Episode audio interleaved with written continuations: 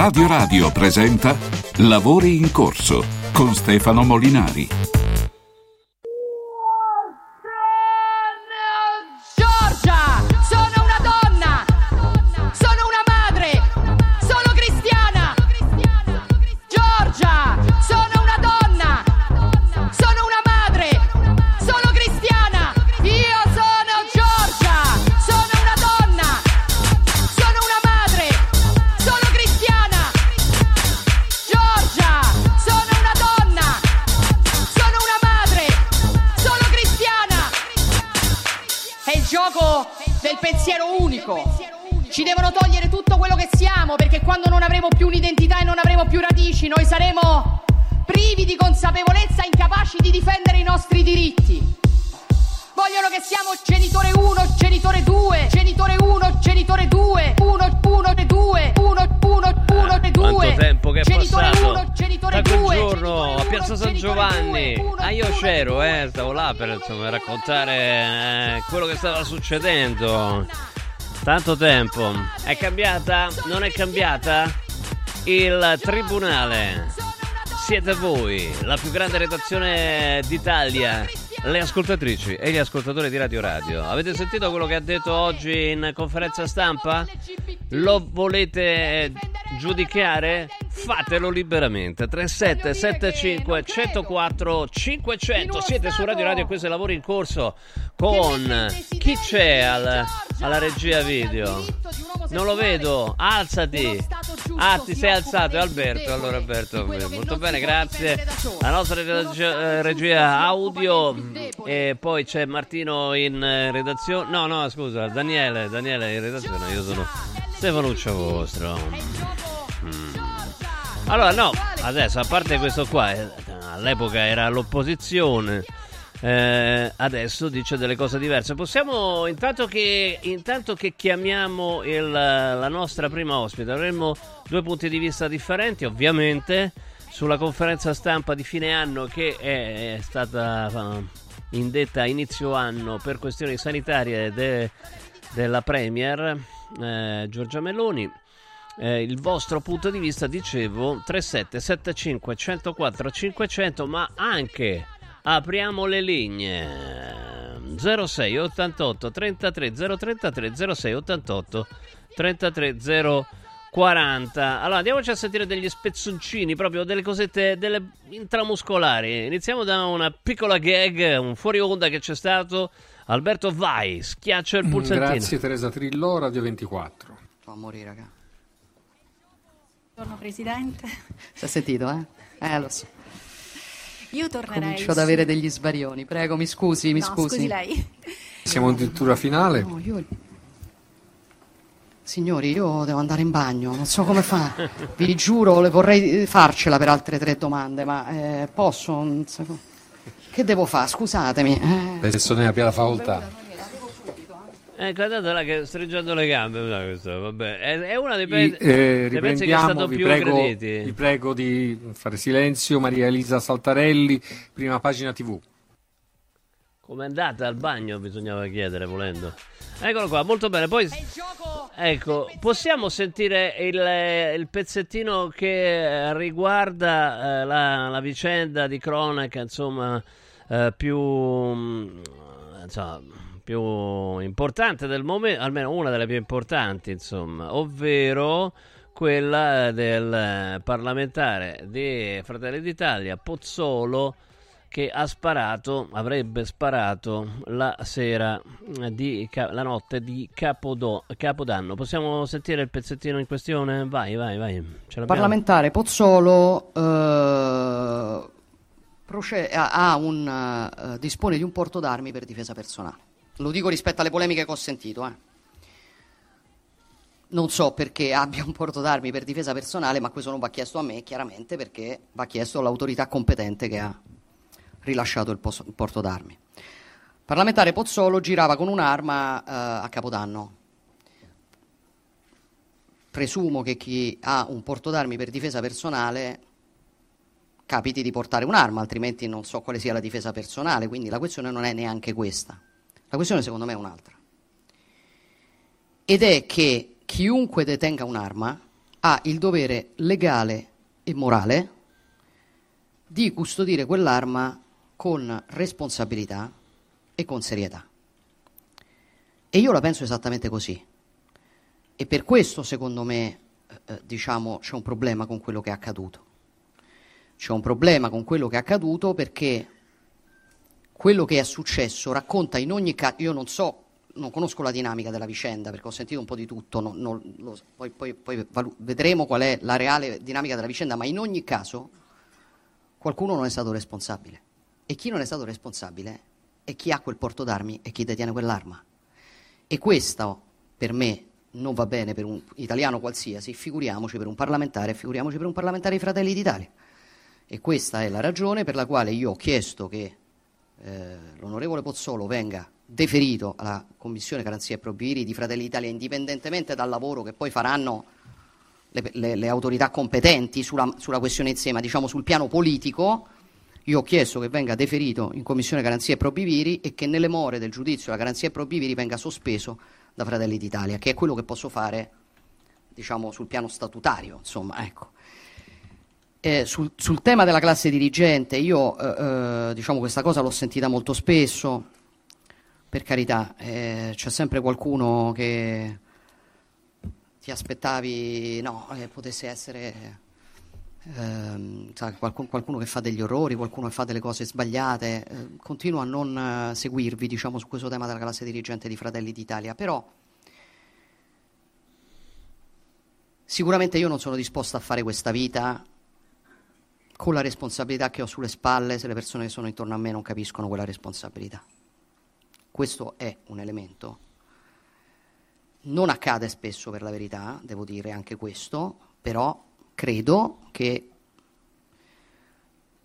per la responsabilità che noi abbiamo, per come io sto cercando di affrontare quella responsabilità, per come le persone che mi capita di frequentare di più, insomma, vedo che stanno affrontando quella responsabilità, penso che sia bene ricordare a tutti che abbiamo quella responsabilità e che non c'è uno che si assume tutta la responsabilità e gli altri eh, e qualcun altro che invece pensa di non doverlo fare, no? Per cui su questo io intendo essere, come lei vede, rigida. Ecco, insomma, mi sembra che abbia risposto bene, ma questo è il mio punto di vista e allora dite la vostra. Tre sette sette cinque uno zero quattro cinque zero zero zero sei ottantotto trentatré zero trentatré. Intanto all'atere, no? Perché c'erano queste due questioni, no? L'opposizione che eh, spingeva sul caso dell'onorevole Pozzolo e la maggioranza eh, sul caso del eh, professor Degni, eh, insomma giudice della Corte dei Conti, che aveva detto delle cose tremende, tipo bisognava farli schiumare di rabbia sulla manovra, no? Insomma, lui è un giudice, ma è un magistrato contabile, dovrebbe applicare le, le leggi e non far schiumare, eh, eh, far schiumare di rabbia la maggioranza, eh, l'opposizione. Dunque su questo eh, la Corte dei Conti ha inviato gli atti al Procuratore Generale, quindi si va avanti e verrà valutata la sua posizione. Allora era presente, eh, mi scuso per l'ampio preambolo, alla, eh, era presente alla conferenza stampa di Giorgia Meloni Tiziana Ciavardini. Ciao Tiziana, buonasera. Salve, buonasera a tutti. Buonasera. Sì, ero presente. Dunque, eri presente e, mh, e qual era la te- Allora, innanzitutto um, vorrei il tuo giudizio, che sei imparziale, perché tu non è che, voglio dire, non, non, non, non fai atto di fede né, né, né da una parte né dall'altra, insomma. Assolutamente, io sono super partner, diciamo. Eh, sì, com- esatto. Come può essere un essere umano, diciamo. Un essere umano non è mai super partner, però insomma te non, non mi pare che abbia no. delle, delle pendenze da una o dall'altra parte, insomma, ecco. Um, dal tuo punto di vista, essendo lì presente, come ha risposto sul caso Pozzolo? Diciamo che era il caso di cronaca sul qua- guarda, sulla quale era più attesa. Perché, insomma... Guarda, ti spiego, la conferenza è cominciata alle undici, insomma, ci hanno fatto mettere i seduti, è cominciata intorno alle undici e qualche minuto. E il presidente dell'Ordine dei giornalisti sa che questa conferenza è organizzata proprio dall'Ordine dei giornalisti nazionale e anche dall'Associazione Stampa Parlamentare. Eh, è arrivata Giorgia Meloni, ci siamo messi insomma tutti seduti, eravamo già tutti seduti, eh, lei ha cominciato appunto prima facendo gli auguri a tutti quanti, poi scusandosi del fatto che questa conferenza è stata rimandata più volte e poi sono iniziate le domande. Le domande erano quaranta, non le ha, diciamo, non le ha ascoltate tutte, siamo arrivati mi sembra intorno alla trenta e qualcosa. Anche perché e... poi stava a morire, raga. Eh, stava... stava morendo, no, ma tra l'altro voglio questo dire... Questo l'ho detto lei, iniziata... stava a morire, raga. Eh, eh. Cioè, è iniziato alle undici, quasi tre ore di conferenza, mm. con domande lunghissime e anche risposte abbastanza lunghe. E c'è stato un momento in cui io veramente mi stavo addormentando, no. perché... Eh, eh, sì, non, sì, si perché dice, non... non si dice, eh, non no, si deve dire. No, non si può dire, non si può no, dire. Non si può no, dire, eh, no, lo dico. No. Lo dico perché, come ti dico, insomma, sono un essere umano, quindi mi stavo addormentando per, perché l'ho trovate abbastanza non noiose, eh, perché comunque erano cose anche abbastanza interessanti, però eh, forse insomma ci aspettavamo molto di più. Io ho assistito a tante altre conferenze stampa, questa forse è stata quella Uh, forse un po' più noiosa delle altre. Oh, ma, ecco, ma c'erano altre, ecco. Comunque ah, eh, i giornalisti sì. stavano aspettando al varco Giorgia Meloni, esatto. oppure no? Sì, sì, sì. Sì. Sì. Eh, sì, nel senso che, che, che in effetti è giusto, no? Perché questo dovrebbe essere il ruolo dell'informazione, sì, no? Esatto. Cioè quello di essere il cane da guardia del, del potere. Questa è il, le, ma... la definizione anglosassone, no? Della stampa, dell'informazione. Sì. Insomma. Mm. A me è sembrato che alcuni giornalisti abbiano cercato in qualche modo di metterla in difficoltà, invece lei è riuscita in qualche modo, in un modo o nell'altro, comunque a eh, diciamo a rispondere in maniera abbastanza eh, competente, sicuramente per quello che riguarda il suo ruolo. E, e devo dire che forse la domanda eh, in cui ci siamo risvegliati tutti, abbiamo fatto un po' un balzo, diciamo, sul nostro eh, sulla nostra sedia, è stata proprio quella che è stata fatta da un collega per quanto riguarda il caso eh, del, dell'onorevole Pozzolo, Pozzolo proprio quello che abbiamo sentito adesso, sì. mm-hmm. e che abbiamo sentito adesso e che a me sembra una risposta abbastanza valida, perché lei eh, la, sta lanciando un vomito, forse non si è capito. Lei certo. dice: io mi assumo la responsabilità del, io ho un paese sulle mie spalle e mi prendo la responsabilità di questo paese, però vorrei che anche le persone che stanno intorno a me si prendessero la stessa eh, responsabilità. Forse non l'hanno capito, e quello che lei stava dicendo oggi era proprio questo: vi sto facendo capire che forse vi dovete assumere una responsabilità superiore, quindi anche non andando in giro con le pistole, visto che poi insomma lei ha ma detto ma più che altro so, n- tu... non usandole a vanvera, mi sembra di capire, cioè questo abbia detto, dice uno che c'è il porto d'armi se lo po- si porta l'arma appresso, però poi non la usa a cavolo, ecco questo insomma... No, lei diceva assolutamente, lei diceva se gli è stata concessa certo. eh,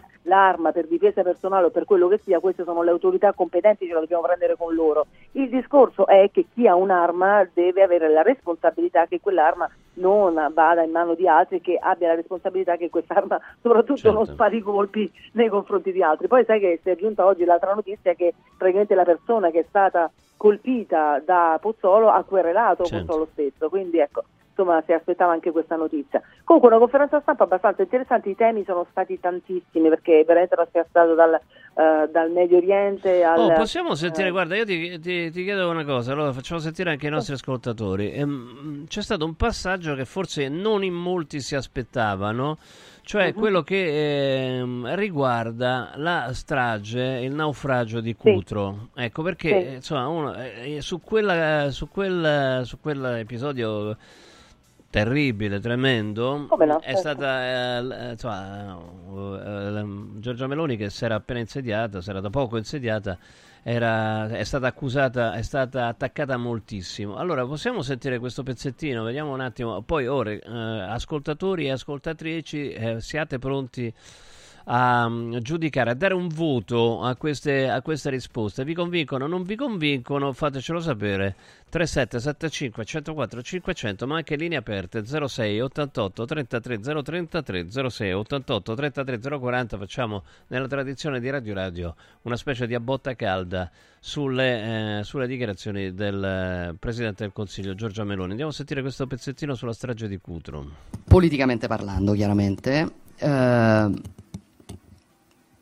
probabilmente Cutro è stato il momento più difficile, nel senso che chiaramente novantaquattro persone che muoiono e l'accusa che è colpa tua, insomma sono una cosa che pesano, anche se insomma, non ritengo eh, che sia colpa mia ovviamente, ma insomma anche solo l'accusa pesa. Ma ce ne sono stati diversi momenti complessi sicuramente, eh, così come ce ne sono stati momenti belli, entusiasmanti. Penso che alla fine si possano mettere insieme tutti i momenti in cui riesco a stare veramente in mezzo alla gente. Mi è capitato spesso, perché lì si, si vive una realtà molto diversa da quella che si rischia di percepire nel palazzo. E per una persona come me, che eh, chiaramente ha bisogno del consenso dei cittadini, che ha bisogno di sapere che quello che sta facendo lo sta facendo per qualcuno, vedere quel supporto, la gente che, insomma, che, che ti incita, che, che, che capisce, che, che bene o male, sì, magari non è sempre d'accordo su tutto, ma che capisce che ce la stai mettendo tutta, quello per me, diciamo, è l'unica benzina possibile. Quindi tutte le volte che riesco a stare in mezzo alla gente come voglio starci, ecco, questo mi rende contenta. novantaquattro morti è una cosa tremenda, essere accusata di quella morte è ancora più tremenda. Insomma, come giudichi da giornalista questa risposta? Ma mi sembra abbastanza soddisfacente. La domanda che era stata fatta dalla collega era proprio quali sono stati i momenti più difficili e più, diciamo, quelli, diciamo, più lieti che, si era, che lei ha passato in questo Uh, anno del duemilaventitré. Lei ha risposto appunto sicuramente, il, ci ha pensato un attimo e poi ha detto sicuramente uno dei momenti più tristi è stato quello di, Cru, di Cutro, però ehm, io insomma, al di là del fatto che possiamo essere insomma del, eh, delle persone che, che sono in politica, nel caso di Giorgia Meloni, cioè, ricordiamo sempre che qui abbiamo un essere umano, quindi al di là di quello che possa essere la... Beh, l'accusa eh, era la quella linea... che, si era, che si fosse di, il governo si era disinteressato di, della sorte di queste persone e anzi eh, in qualche esatto. modo Era, aveva una responsabilità oggettiva nella morte dei novanta, delle novantaquattro persone, insomma. Quindi... e, e lei ti sta dicendo quello è stato il momento più tragico, a parte per quello che è successo, ma anche per il fatto di essere accusati di essere stata in qualche modo artefici della morte di tutte queste persone, quindi insomma capisco bene come possa aver vissuto uh, quel momento, quindi è certo che insomma è un momento drammatico e tragico, forse il più tragico che abbiamo vissuto anche qui in Italia, devo dirti la verità, perché insomma è stata veramente una strage un po' per tutti quanti, no? Quindi è stato veramente un, un lutto che abbiamo sentito un po' tutti. Un altro passaggio che secondo me è stato molto interessante, almeno che io ho trovato molto interessante, era proprio quello sul discorso della maternità, perché lei ha parlato di maternità. Tu sai che eh, sì. mi sembra una settimana fa, forse dieci giorni fa, proprio un esponente di Fratelli d'Italia ha detto che la massima aspirazione per le mh, donne dovrebbe essere quella di diventare madre, anche se poi anche lì la frase è stata estrapolata da un discorso più ampio, perché ovviamente la sinistra cerca sempre, no? di, di tirare fuori, non perché io ce l'abbia contro la, con la sinistra, però ti sto dicendo che le cose vanno dette per quelle che sono, quindi estrapolare una frase da un discorso più ampio per far credere cose che non sono. Semplicemente l'esponente di Fratelli d'Italia aveva detto: mia nonna mi diceva, mia madre mi diceva che una delle cose, lavora pure, fai carriera, però non ti dimenticare, perché una delle aspirazioni dovrebbe essere quella che devi diventare madre. E nello stesso tempo questa um, esponente, questo onorevole, mi ricordo se era assessore, eh, diceva proprio eh, io insomma credo, spero che le donne anche possano in qualche modo insomma prendere in considerazione la maternità. Sì. E quindi oggi Giorgia Meloni era una senatrice, di... una senatrice era una senatrice, esatto, una senatrice di Fratelli d'Italia, e a questa domanda che gli è stata fatta da un'altra collega, proprio cosa ne pensa lei di questo, lei ha risposto a Giorgia Meloni dicendo eh, allora sentiamolo, guarda, è perché sì, prego, la vai. scelta tra sì, la presidenza del Consiglio dei Ministri e la figlia, allora andiamola a sentire, dai. Sì. Se sei d'accordo Alberto, eh? Ce l'hai? Fammi vedere un attimo. Eh, no, vabbè, eh, probabilmente non è pronta, vediamo un attimo, alza la mano, alza la mano, ok? Mandiamo, vai. Tre obiettivi. Ecco, c'è? Colgo le sfumature. E questa accusa continua di familismo che viene no, rivolta era, a Fratelli d'Italia. Probabilmente comincia... non era questa, era quella l'ultima che ho messo su Skype. Dai, allora riassumi da te. Riassumi... Praticamente dice, sì, lei praticamente dice: non so dirle se la parola aspirazione sia giusta, ma posso dire che da Presidente del Consiglio sono la donna considerata fra le più affermate in Italia. Ma se mi si chiedesse cosa scegliere fra il ruolo di Premier e mia mm. figlia Ginevra, non avrei dubbi, come qualsiasi altra madre, perché la maternità dà qualcosa che nient'altro può regalare. Se questo è il concetto, lo condivido. Non condivido l'idea che il traguardo della maternità possa toglierti l'opportunità. Quindi lei in sostanza poi alla fine dice: non capisco perché la maternità non possa avere nello stesso tempo anche la possibilità di, di avere delle opportunità di lavorative. È vero che è molto complicato nel nostro paese lavorare ed essere sì. madre, ed accudire i propri figli, però insomma l'una non necessariamente esclude l'altra cosa, quindi insomma si possono fare contemporaneamente con grandi aiuti, questo senz'altro. Sì, tra l'altro adesso è anche madre single da questo punto di vista, quindi è ancora più difficoltà, ma and- andiamo a sentire questo pezzettino, dai. Dirle se la parola aspirazione sia una parola giusta. Però posso dirle una cosa. Io sono Presidente del Consiglio dei Ministri, sono forse la donna considerata oggi, che potrebbe diciamo temporaneamente considerata essere tra le più affermate in Italia, e se lei mi chiedesse cosa scegliere tra la Presidenza del Consiglio dei Ministri e mia figlia Ginevra, io non avrei dubbi, come qualsiasi altra madre. Perché? Per questo dico, non so se aspirazione sia la parola giusta, no, perché la maternità ti regala qualcosa che nessun altro traguardo ti può regalare. Se il concetto è questo, lo condivido. Qual è il concetto che non condivido? Il concetto che io non ho condivido, non condivido e non condividerò mai è che un traguardo debba toglierti l'opportunità dell'altro. Cioè, molto spesso quando io mi sono occupata e quando ci siamo occupati di politiche per la maternità, per, per la natalità, ci è stato detto: le politiche per la maternità e per la natalità sono nemiche del lavoro delle donne. Non lo accetto. E il modello non sono io, guardi. Si citava prima Ursula von der Leyen, Presidente della Commissione Europea, sette figli. Roberta Metsola, Presidente del Parlamento Europeo, quattro figli. Si può fare, si può fare. Allora qual è il messaggio che secondo me va dato? Il messaggio che secondo me va dato è: non c'è bisogno di rinunciare a una cosa per un'altra, fai tutte le scelte libere della tua vita, quello che dobbiamo fare noi è costruire gli strumenti per favorirlo. Particolarmente nel rapporto tra maternità e mercato del lavoro, e non è un caso che io mi sia occupata, e noi ci siamo occupati col governo prevalentemente delle madri lavoratrici, perché se lei guarda i provvedimenti che noi abbiamo portato avanti sono concentrati sulle, sulle madri lavoratrici, cioè e, e in generale sui genitori lavoratori, no? Quindi il, il tema dell'estensione del congedo parentale per entrambi i genitori, il tema della decontribuzione per le mamme lavoratrici che hanno più di due figli, il tema della secondo, dell'asilo per il secondo figlio, diciamo così, eh, gratis, eccetera. Sono le, il fringe benefit che aumenta se sei un dipendente con figli. Cioè, io voglio smontare il racconto che se tu metti al mondo un bambino ti precludi altre possibilità, che in parte è un racconto, in parte no, perché è vero che ci, che, che ci sono, le donne sono ancora troppo discriminate, soprattutto per il fatto di essere potenziali madri o madri, e quindi io voglio lavorare su questo, perché non accetterò mai di piegarmi all'idea che la maternità debba diventare nemica di altre possibilità che hai nella vita. Nient'altro di quello che puoi fare nella vita, secondo me, ti può regalare le emozioni che ti regala la maternità, ma questo non deve precluderti tutti gli altri traguardi che puoi portare avanti. Questo è quello per cui io lavoro, e questo è, diciamo, anche dimostrato da quello che eh, in questo anno il governo, eh, il governo ha portato avanti. Ecco, allora, eh, certo, si potrebbe ribattere, no, che appunto von der Leyen ha sette figli, ma esatto, in Germania, sì, esatto.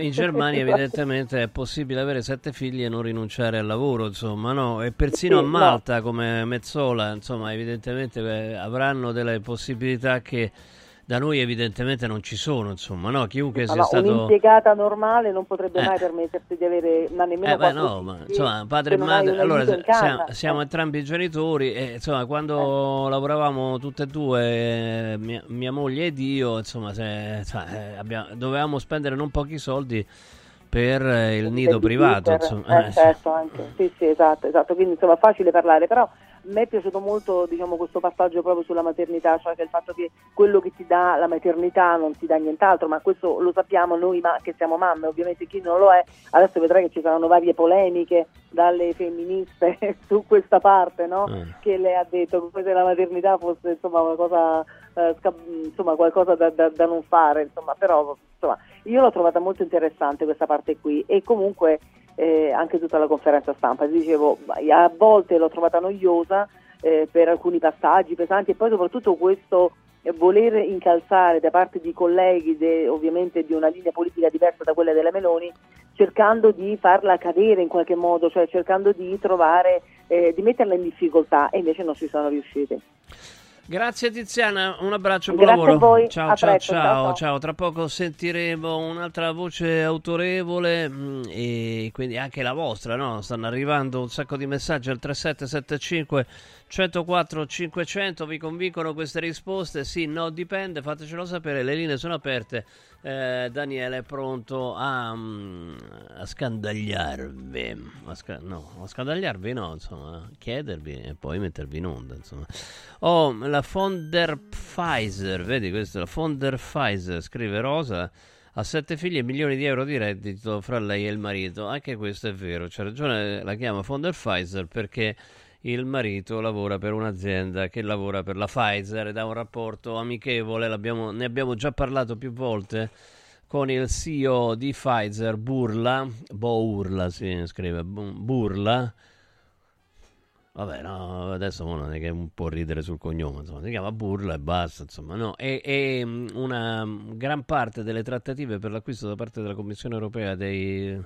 dei vaccini per miliardi di euro è stata condotta proprio WhatsApp. Come stai, amico? Ah, bene, dai. Eh, quanto, eh, quanto sta, a quanto stanno oggi i vaccini? Quando qualcuno ha chiesto conto di questa trattativa, sono arrivati dei documenti illeggibili. Questa. Però comunque, eh, comunque la von der Leyen ha sette figli. Certamente ha ragione anche Rosa. Ha un sacco di soldi e eh, insomma, è chiaramente diventa tutto più facile. Al suono di questo allegro motivetto, c'è l'allegro motivetto, vi ricordo Sportello Legale Sanità. Sapete che questa è un, ormai un'istituzione della quale siamo orgogliosissimi, orgogliosissimi perché? Perché ci toglie il dubbio che quando qualcosa in ambito sanitario va storto sia stato solo un caso e non eh, un errore fatto per noncuranza, per incapacità, per altri motivi. Ebbene, Sportello Legale Sanità ci toglie questo dubbio, ce lo toglie gratuitamente, gratuitamente perché non ci fa pagare niente né prima, né durante, né anche dopo se non c'è un risarcimento. Quindi veramente un servizio, è un servizio pubblico del quale siamo veramente orgogliosi. Chiamate da tutta Italia, segnalate il vostro caso se avete dei dubbi. Non lo so, un vostro caro ha preso un'infezione in, in ospedale, quelle che si chiamano infezioni nosocomiali, chiamate. Ci sono stati danni o decessi alla nascita su bambini sani? Chiamate ottocento settecento ottocentodue, ottocento settecento ottocentodue. Ci sono stati danni o decessi provocati da una mancata diagnosi? ottocento settecento ottocentodue.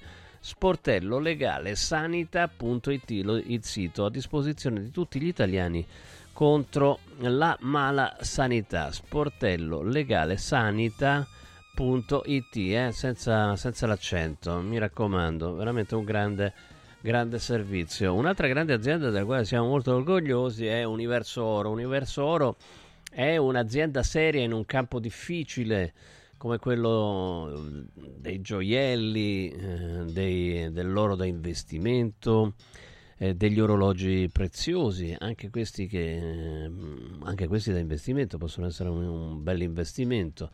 Eh, da oltre trenta anni è specializzato in questi, in questi campi e molti altri, e anche una linea esclusiva di gioielli firmata Universo Oro. Universo Oro, come detto, è banco metalli autorizzato e offre le migliori quotazioni del mercato sia in vendita che in acquisto. La sede a Roma in Viale Eritrea ottantotto, c'è il parcheggio gratuito in Viale Eritrea ottantanove. Allora, se volete avere informazioni sull'oro da investimento, sui, eh, sugli, mh, sui gioielli, sugli orologi eh, di valore e quant'altro, ecco, contattateli. Il numero verde ottocentotredici quaranta trenta, ottocentotredici quaranta trenta, universo oro punto it, il sito universo oro punto it. Emozioni che durano per sempre. Allora, sono arrivati un sacco di messaggi, eccolo qua. Allora, questo qua, uh, premesso che Pozzolo deve essere espulso dal partito che dovrà subire le azioni previste dalla legge, non vi sembra che l'opposizione, attaccandosi a quanto accaduto, dimostri solo la sua pochezza? Eh, così palesano che non hanno altri argomenti molto più gravi. Gli episodi di Sumaoro, chi se lo ricorda più Sumaoro ormai, e quello ultimo del giudice Degni, stiamo parlando di Degni, che peraltro appunto uh, vedrà il suo caso esaminato dal Procuratore Generale, che dimostra la pericolosità e l'inadeguatezza di parte della magistratura. Cosa ne pensate, Fabio da Roma? Direi che sì, uno si può occupare di tutto quanto. Pozzolo ha fatto una cosa grave, Una cosa grave, una cosa grave l'ha fatta anche il professor Degni, perché insomma non si può, se, se ricopri un ruolo istituzionale non puoi dire che devi far sbavare di rabbia la maggioranza, perché eh, letto così sembrerebbe quasi un atto eversivo, dire far sbavare di, ma- di rabbia la maggioranza, quando tu sei un eh, magistrato, un magistrato contabile, Corte dei Conti. È una cosa di una gravità estrema, perché quella maggioranza non sta là per un colpo di Stato, sta là perché ci sono state delle regolari elezioni, quindi non, non puoi pensare di, di far sbavare di rabbia la maggioranza. Cioè è una roba tipo non accettare le, eh, i risultati delle elezioni, roba tipo l'assalto a Capitol Hill, per dire, insomma, no? Quindi se uno pensa che Trump abbia fatto un atto eh, eversivo perché ha ispirato, se, direttamente o indirettamente, l'assalto al Congresso statunitense, eh, nello stesso filone sembrerebbe ci sia anche la dichiarazione di far sbavare di rabbia la maggioranza da parte di chi si occupa, insomma, de, de, della magistratura contabile. Insomma, non, non si può far sbavare, bisogna applicare le leggi e accettare i risultati delle elezioni, se no stai facendo una cosa oggettivamente grave. Quindi, insomma, non, uno non dovrebbe scegliere l'uno all'altro. Insomma, su, tutti gli atti gravi sono atti gravi, a prescindere dalla parte alla quale si appartiene. Tra poco continuiamo a parlarne. Lavori in corso. Antò fa freddo, Antò fa freddo, non ce la faccio più. Accendi la caldaia Vaillant.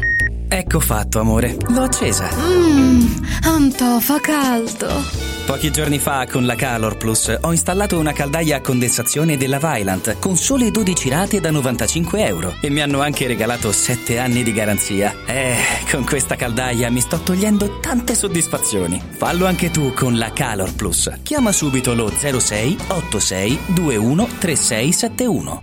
Antò.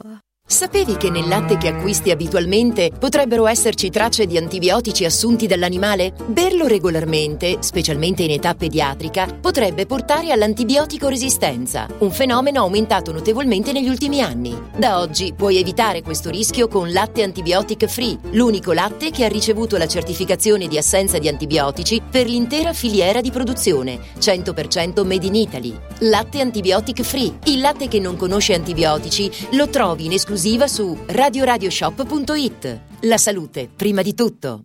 Stanno tornando gli incentivi statali da Valentino, concessionaria Volkswagen. Ma i fondi sono destinati a durare pochi giorni e per non perdere questa opportunità ti attendiamo oggi stesso. Fino a cinquemila euro di vantaggi con rottamazione statale su Polo, Taigo, T-Cross, T-Roc, Golf e Tiguan, anche in pronta consegna. Valentino, concessionaria Volkswagen, via Tiburtina millenovantasette, via Tuscolana milleduecentotrentatré, via Paesiello e Largo Lanciani. E da oggi anche nel megastore di via Prenestina novecentoundici, nuovo, usato, certificato, service e ricambi. Valentino Automobili.it. sei gennaio, apertura straordinaria. Anche quest'anno vi portiamo a casa l'oro della Sabina, l'olio nuovo extravergine di oliva Sabina Dop. Eccellenza agroalimentare del Lazio, garantito e certificato dal Consorzio Sabina Dop. È possibile prenotarlo inviando un sms WhatsApp al tre quattro otto cinquantanove cinquanta duecentoventidue, tre quattro otto cinquantanove cinquanta duecentoventidue, oppure direttamente sul sito radio radio shop punto it. Sabina Dop, l'origine è protetta.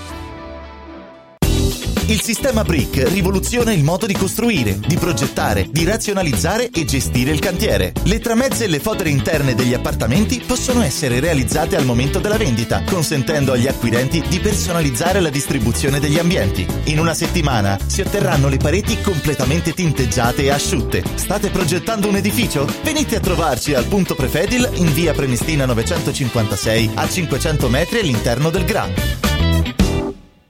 Devo stampare i miei nuovi bigliettini da visita. Pressup.it. Devo stampare il catalogo per la mia azienda. Pressup.it. Cerco uno stampatore di qualità che consegni in ventiquattro ore. Pressup.it. Se hai la partita I V A, vai su Pressup.it, fai il preventivo in tempo reale, carica il tuo file di stampa e ordina con un click. Cosa aspetti? Prova la qualità di Pressup, il tuo stampatore online.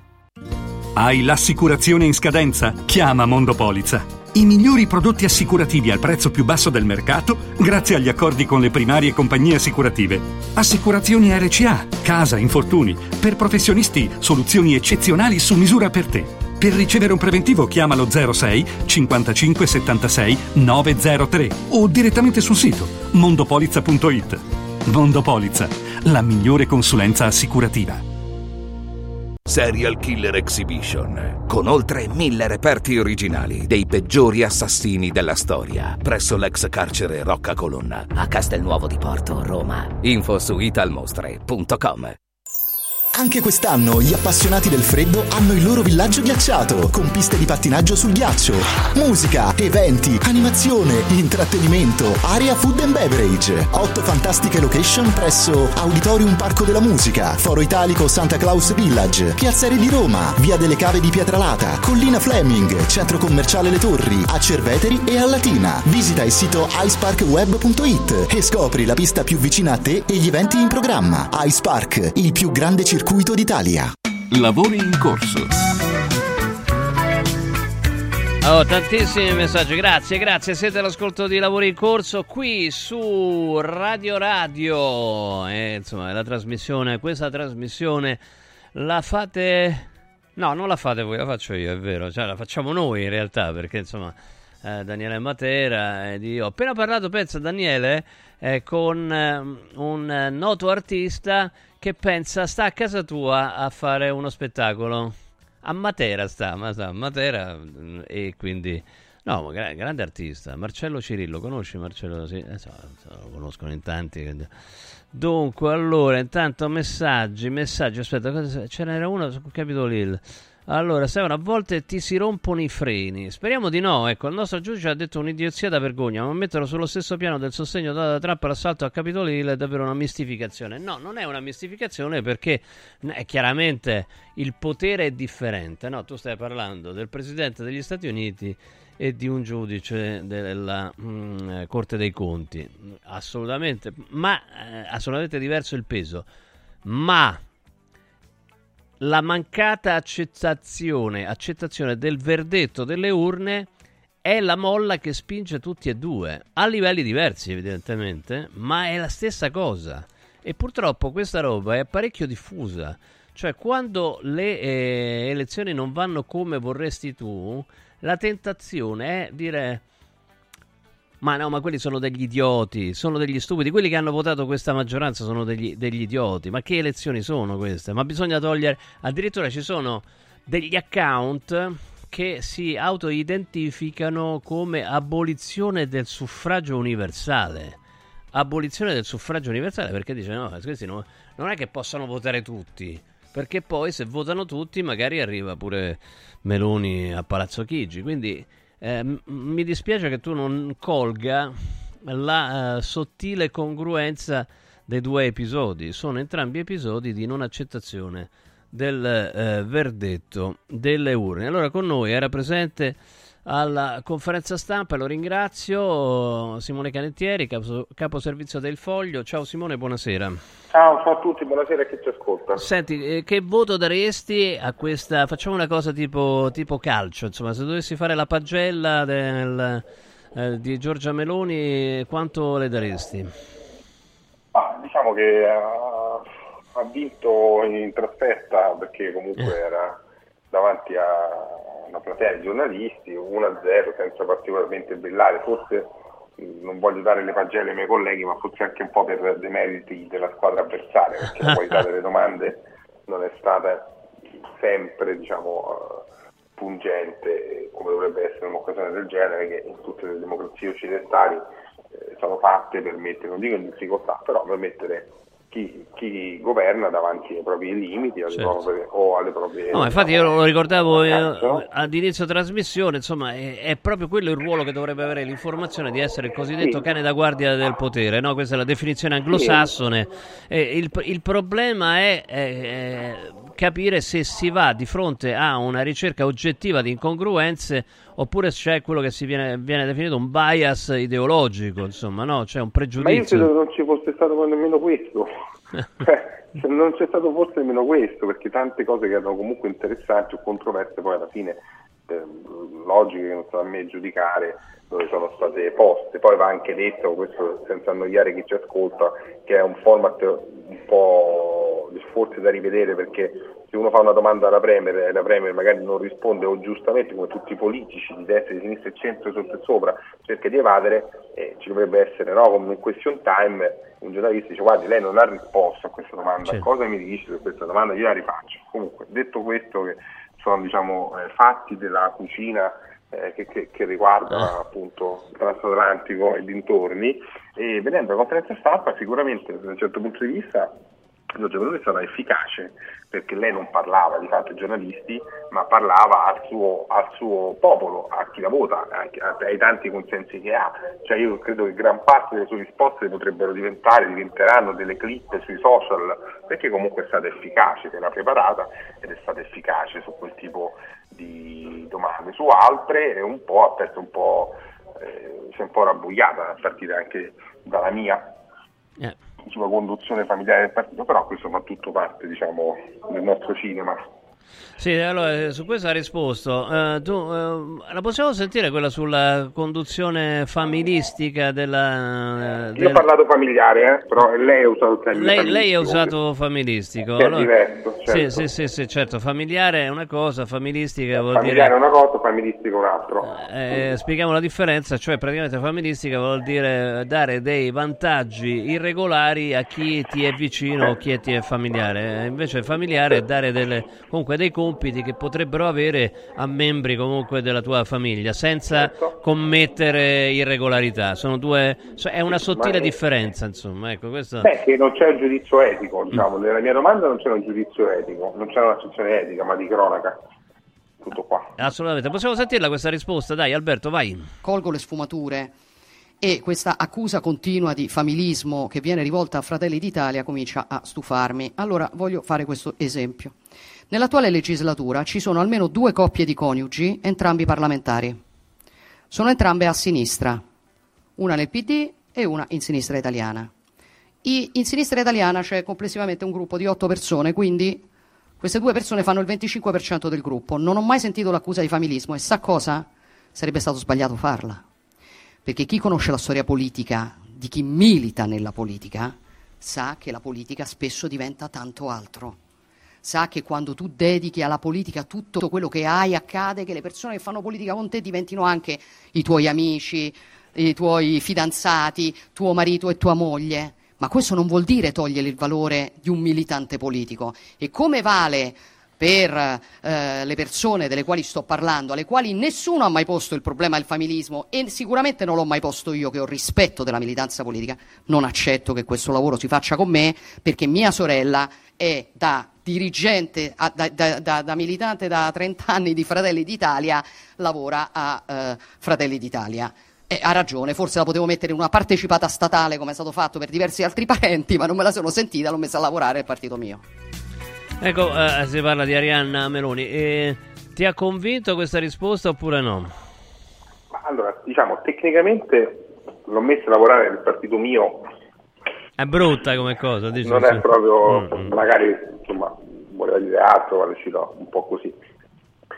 E quanto a questo non era un termine, infatti non ho citato la sorella, era un ragionamento un po' più ampio, perché nella mia domanda si, si parlava di questo gigante politico che è un po' gestito come se fosse la trattoria da Mario qui in Piazza delle Coppelle, dove c'è padre, moglie, sorelle, insomma è una questione anche di allargare eh, i propri orizzonti per aprire le porte, come cantava Gianni Morandi, no? a, insomma, ad energie nuove, e quindi aprire porte e finestre, e quindi era questo un po' l'argomento, cioè si può superare, c'è un problema di casse dirigenti. Che poi lo ha ammesso anche lei, in effetti, no? Quando, esatto. Quando ha parlato de, del pistolero, insomma, sì. eh, eh, lo ha ammesso. Sì, è stata, diciamo, Giorgia Mao, mm. perché ne ha colpito uno per educarne cento, no? Certo. Eh, quindi... No, quindi, quindi in effetti chiaro. Il problema ha riconosciuto che esiste, insomma, evidentemente. Il problema, cioè, è chiaro, è lampante, eh, le cronache tutti i giorni eh, registrano, diciamo, dei colpi partiti male, mm. verbali, per rimanere in argomento, eh, diciamo, ecco così. Esatto, partiti un po' male. Dopodiché è legittimo fare queste domande, poi lei si è sentita comunque il dovere, evidentemente il fatto è un nervo un po' scoperto e quindi ha avuto... ha detto che si è stufata di questo tipo di accuse, ha attaccato eh, partiti, diciamo, un partito come Sinistra Italiana che posso, insomma, che può riempire il condominio del mio palazzo e non è certo un partito di governo, e quindi è ovvio che abbia una pressione giornalistica diversa, no? È un partito del tre per cento, quindi anche questo è un elemento, eh, quindi perché si riferiva a Fratoianni e alla moglie.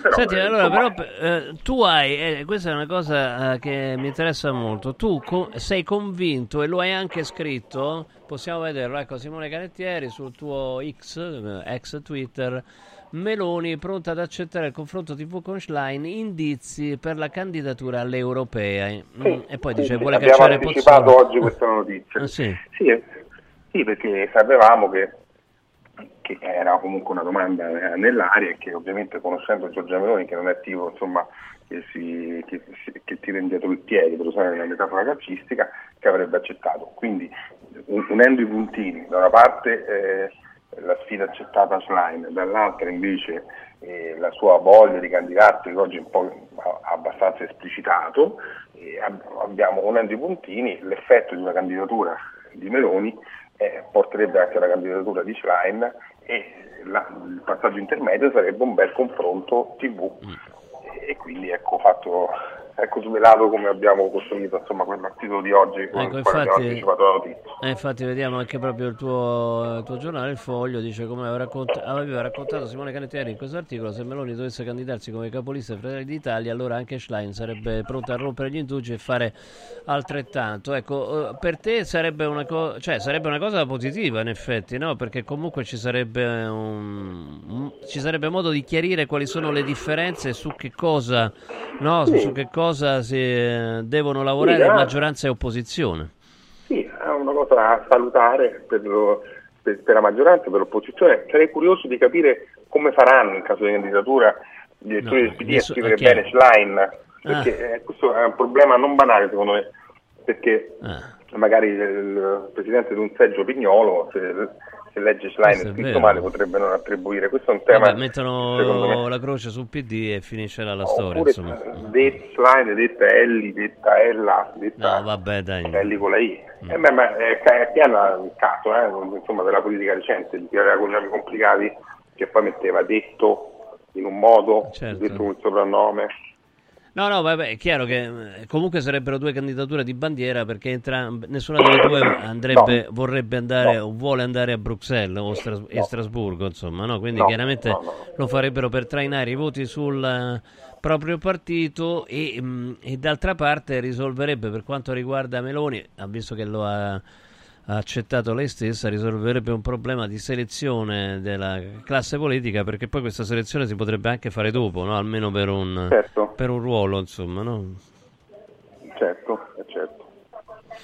Vabbè, insomma, io ieri non parlando parlando con, eh, con eh, un esponente dei Fratelli d'Italia, ha detto sì, certo, va, Pozzolo va... va allontanato, va sospeso, però bisogna stare attenti, perché sospendite qua, sospendite là, poi alla fine insomma la maggioranza non è così ampia. È chiaro che eh, il, eh, il discorso è differente alla Camera e al Senato, no? Quindi qua stiamo parlando della Camera. Sì, e dove... poi c'è anche un altro dettaglio tecnico, perché abbiamo parlato di sospensione, quindi lui tecnicamente rimarrà nel gruppo parlamentare.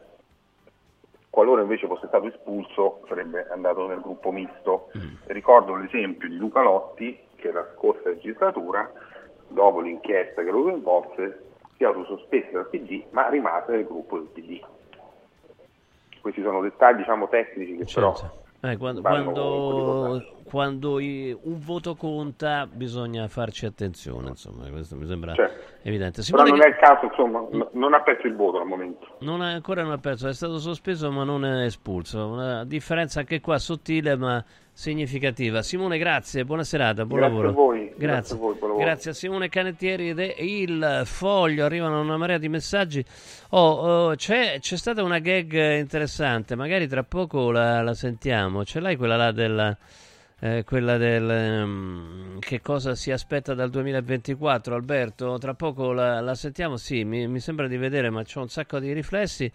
Eh, contro, prima però ricordiamo Villa Mafalda, perché eh, insomma, io ho avuto la fortuna eh, di conoscere, insieme a mio figlio, per fortuna, per una cosa non, non grave, n- assolutamente non grave, eh, Villa Mafalda, e sono rimasto veramente impressionato in senso positivo da un mix che è formidabile, cioè il livello tecnologico mh, che è presente a Villa Mafalda, quindi dal punto di vista della diagnostica, della possibilità di effettuare esami anche molto complessi, interventi anche molto complessi, e l'aspetto accogliente, familiare, cioè che non ti mette in soggezione, è qualcosa di veramente importante, perché è la tecnologia in, nella medicina importante, ma quasi altrettanto importante, no, qualcuno addirittura dice ancora più importante, il rapporto umano, cioè non sentirsi un numero, un paziente. Allora Villa Mafalda mette insieme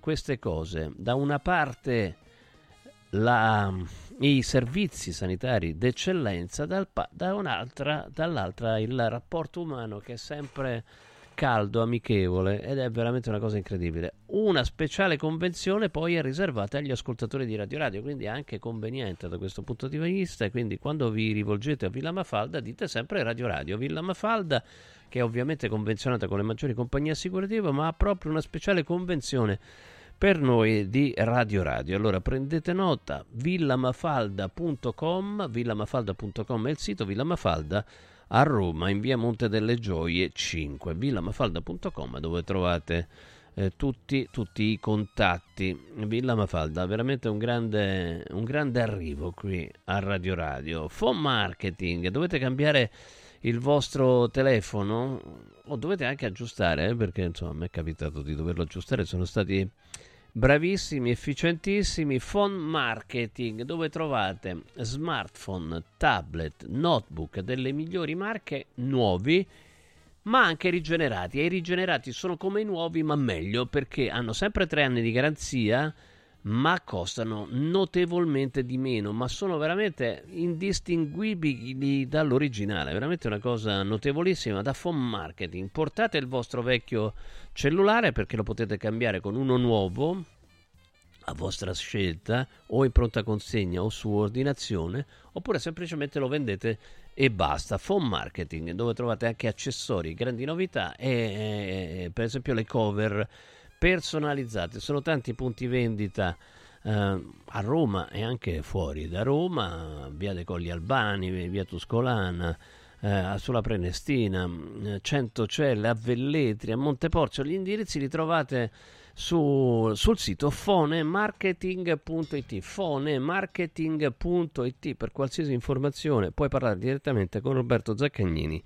al tre sette sette due otto nove quattro uno otto tre, tre sette sette due otto nove quattro uno otto tre. Questo metterci la faccia è veramente veramente entusiasmante dal mio punto di vista. mm, fonemarketing punto it. Allora andiamo a sentire che cosa si aspetta dal duemilaquattordici Giorgia Meloni. Vai. Tre obiettivi? Sì, nei primi sei mesi del duemilaventiquattro. Grazie.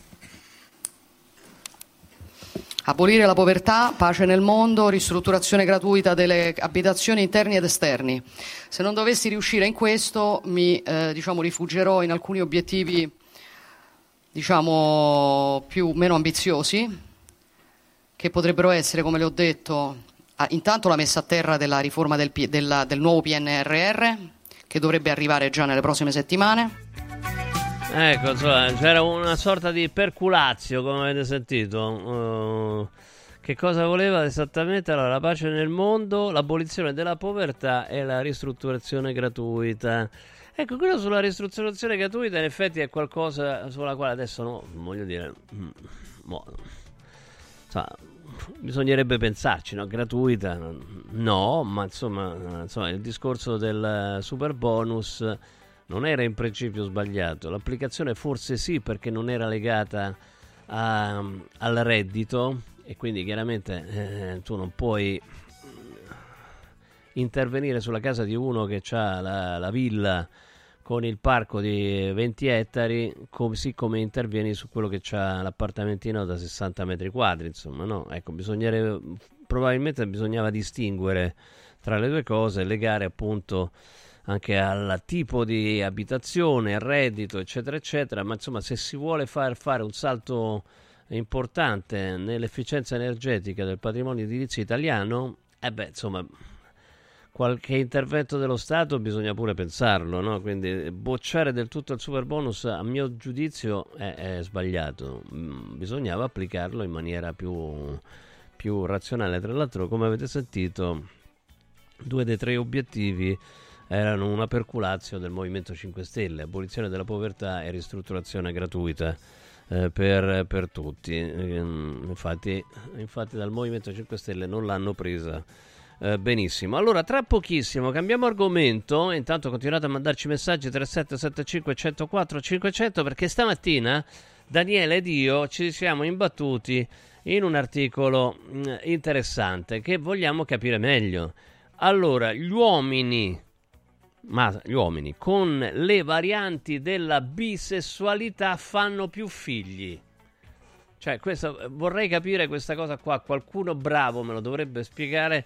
Uno studio su Science Advances rivela che i maschi eterosessuali con varianti genetiche della bisessualità hanno una prole più numerosa. Cioè, aspetta, vorrei capire. Cioè, allora, tu sei bisessuale ma, ma sei eterosessuale.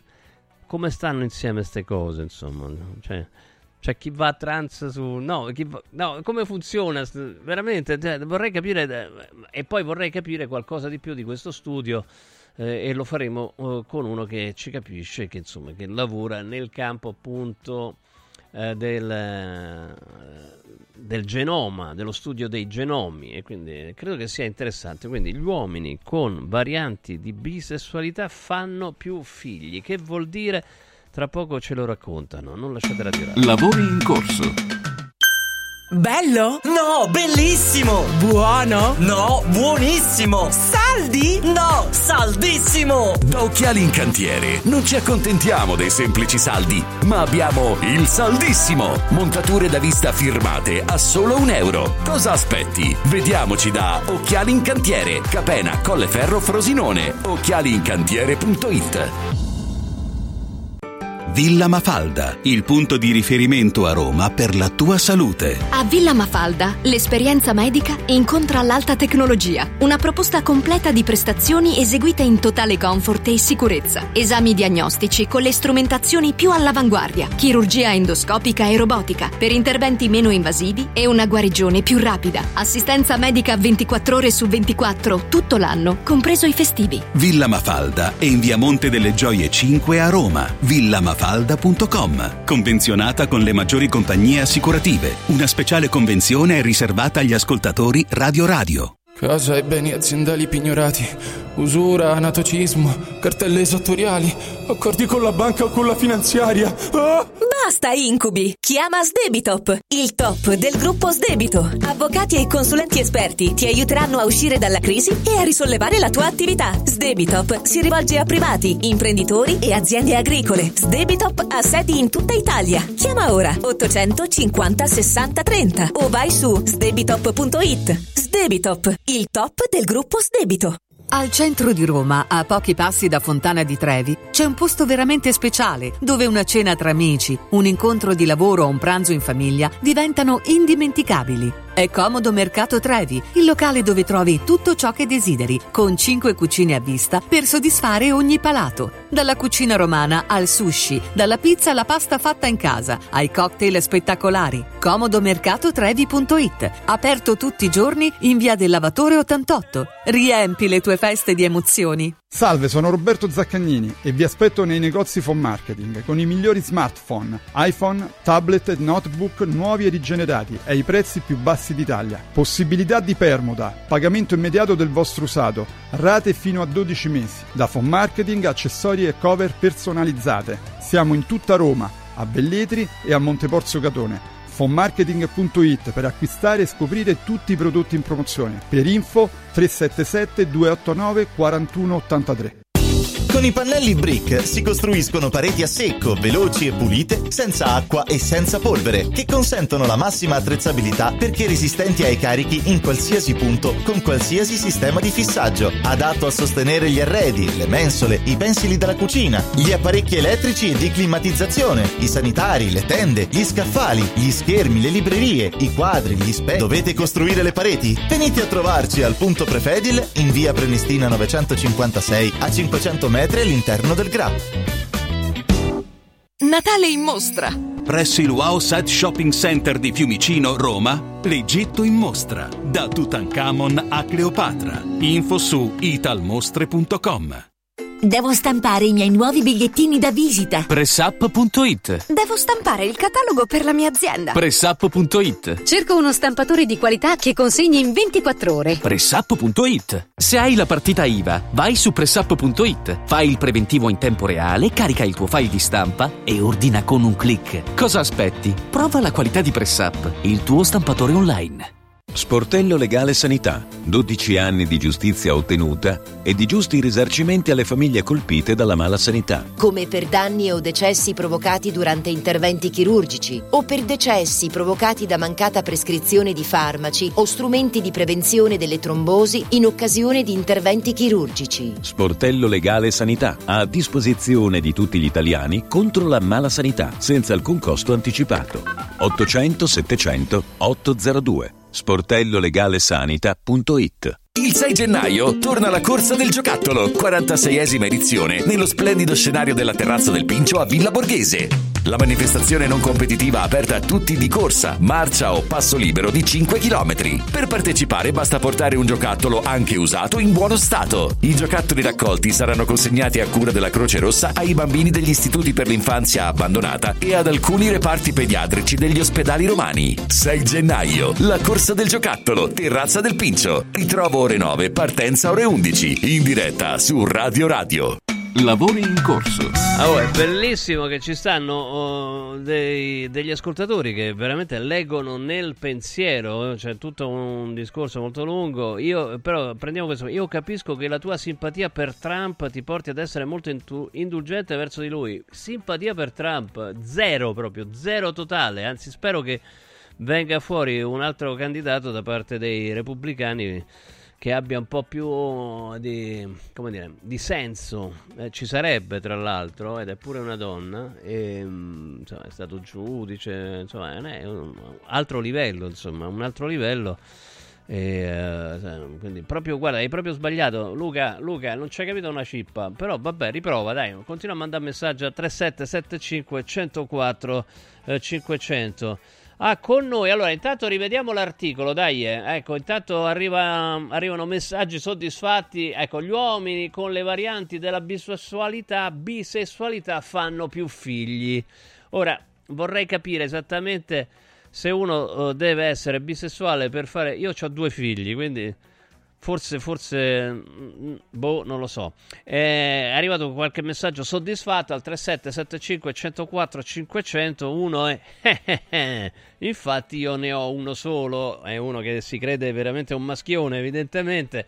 Complimenti Alberto. Ecco, intanto con noi il professor Massimo Ciccozzi, epidemiologo, campus biomedico. Professore, buonasera.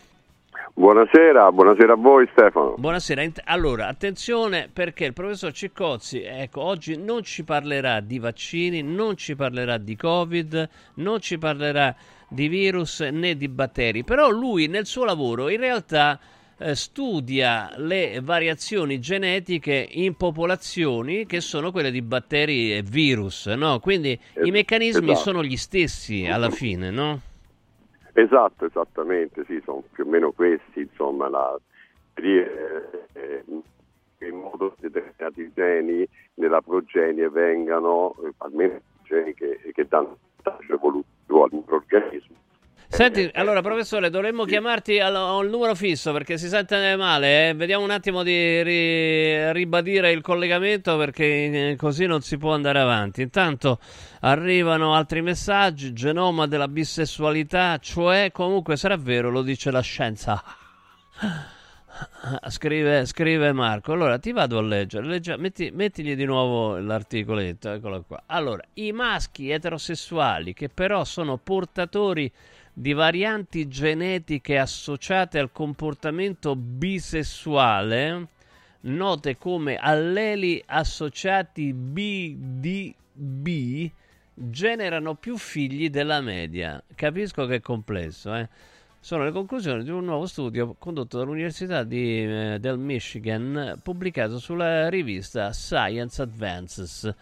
Inoltre, gli uomini che si descrivono come amanti del rischio tendono ad avere più figli e hanno maggiori probabilità di essere portatori di alleli associati al B S B.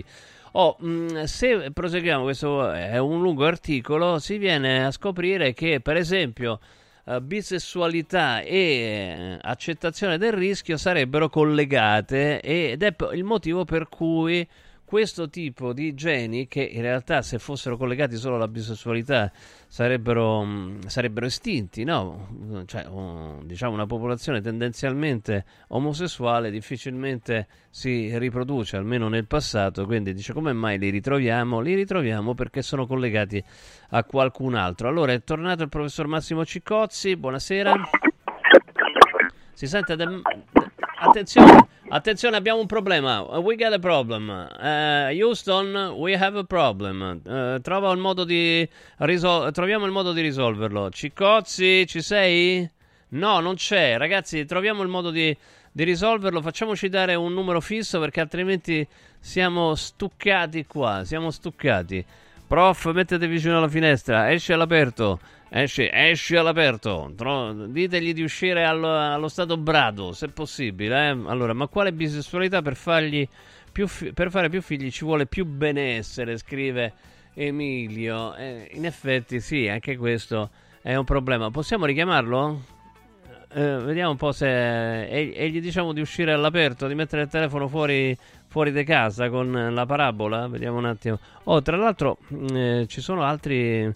Dunque, mh, eh, che abbiamo dopo? Così almeno facciamo un attimo... Ah, sì, questa c'è una cosa molto interessante. Dunque, uh, c'è un, un, una persona che conosco che ha scoperto delle robe inquietanti che riguardano i cani e come vengono trattati. Questa è una cosa in, in, interessante. Oh, no, non ha il fisso, risponde la segreteria. Ma non è possibile. Oh, chiamatelo su qualche...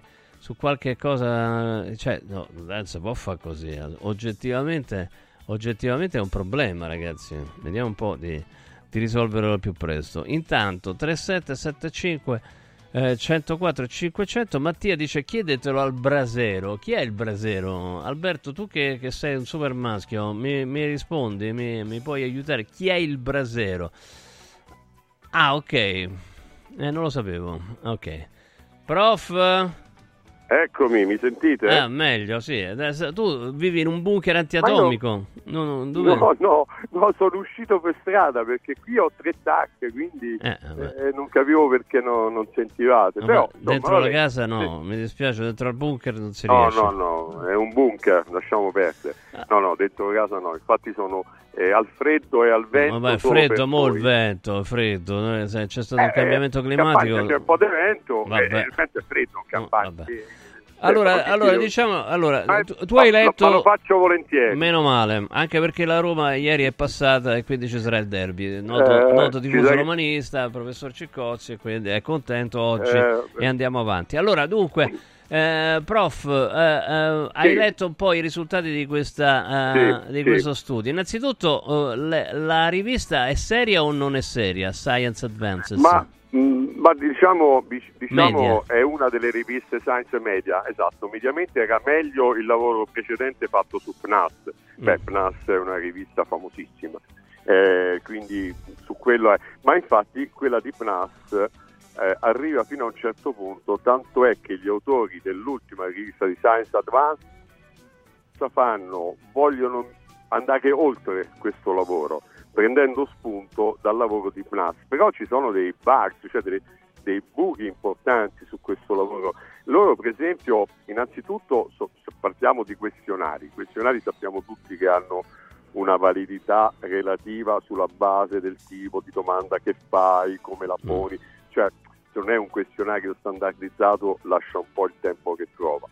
E, e poi, per esempio, a livello di rischio, di prendersi il rischio di... loro non specificano quale, quale tipo di rischio prendono mm. e, e quindi anche qui qual è il rischio che si prende? Il rischio di avere una promiscuità promiscuità sessuale, loro eh, dicono promiscuità eh, sessuale eh, senza eh, prendere che... nessun... Ma a parte che poi per quanto riguarda le pratiche anticoncezionali sono abbastanza nuove, relativamente nuove, insomma, no? Quindi non... eh certo, ma certo, ma certo, ma insomma, ora io voglio dire, è ovvio che se io ho dei caratteri dominanti, dei caratteri che a livello evolutivo per quanto riguarda la specie mi danno un vantaggio, ma io quelli me li tengo, me li tengo stretti e li distribuisco alla progenie.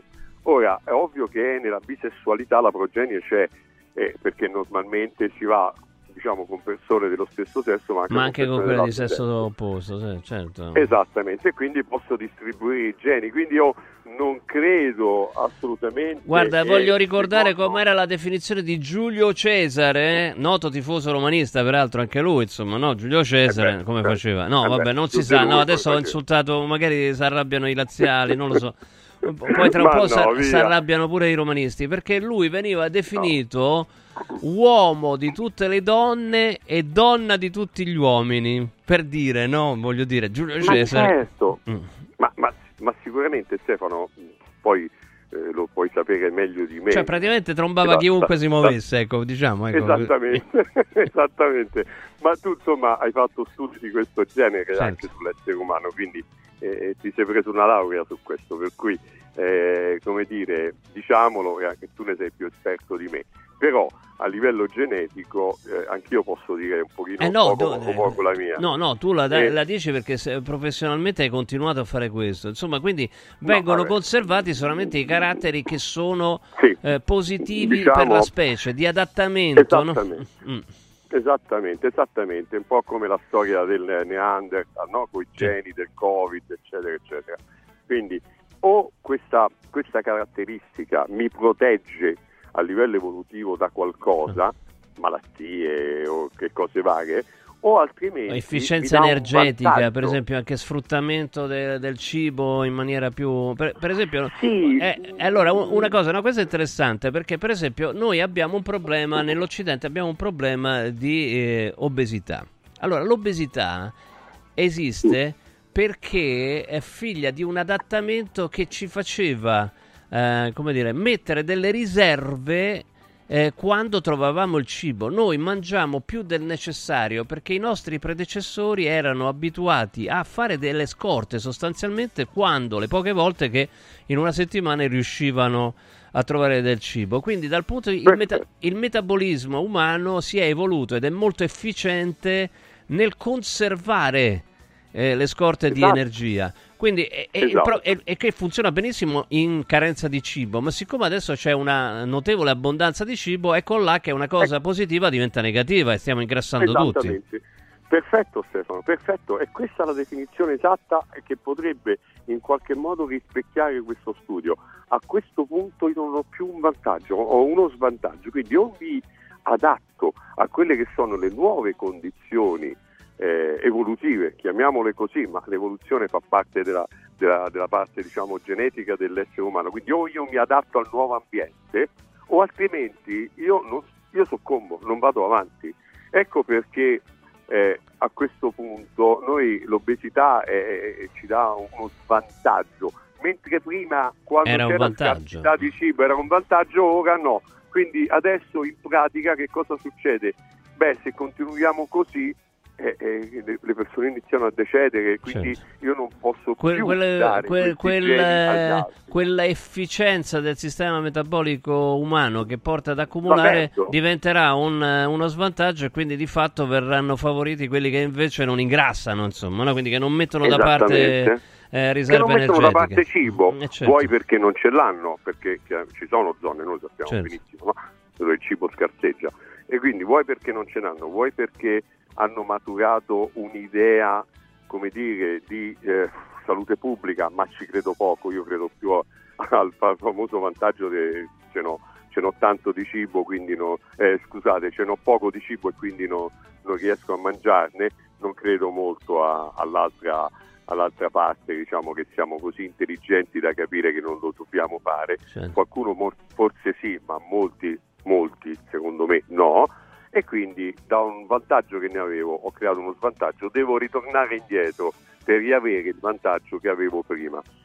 E questo è difficile, questo oh, è difficile ecco, questo per far capire modalità. Come appunto le, eh, le, le variazioni, diciamo, che casuali, no? sì. Nel, nelle caratteristiche genetiche poi vengono conservate solamente se um, uh, si trasformano in un vantaggio all'uomo. Un, eh sì, un, un vantaggio per la specie, adesso parliamo di uomo, ma esatto. può essere qualunque tipo di specie, insomma. Ah, un qualunque animale, un qualunque o, animale. O, o, o, o anche non animale, insomma. Mm, sì, così, se vogliamo Ma dire. Succede sì, pure per i vegetali, pensa. Per i vegetali è lo stesso, esatto, eh, esatto. E per i virus eh, uguale. Pensa. I virus non si sa se so, che cosa sono. Quindi... Bravo Stefano, bravissimo, è proprio questa la cosa. Pensa che invece purtroppo non è così sull'antibiotico resistenza, sui batteri, perché non è un principio evolutivo il fatto di essere resistente a questo o a quell'antibiotico, ma è un principio di selezione, è diverso, cioè tu, solo i, diciamo i più resistenti. Beh, anche, anche per quanto riguarda vivono... anche per quanto riguarda il resto è sempre una selezione, no? L'ambiente seleziona. Alla fine sì, mm. alla fine sì, però c'è l'ambientale che gioca un ruolo importante, per esempio l'uomo e l'ambiente. Adesso se ne parla tanto, no? Con il fatto del One Health, eccetera, eccetera. Ma è giustissimo iniziare a parlare, forse ne dovevamo parlare vent'anni fa, però vabbè, ci siamo arrivati ora, vent'anni di, di ritardo. Però è chiaro che uomo e ambiente sono legati, sono legati, il movimento delle popolazioni è dovuto al, ai cambiamenti climatici, al tipo di ambiente che vai a, a diciamo a a, a, a, a, ad esistere, che vai in qualche modo ad abitare.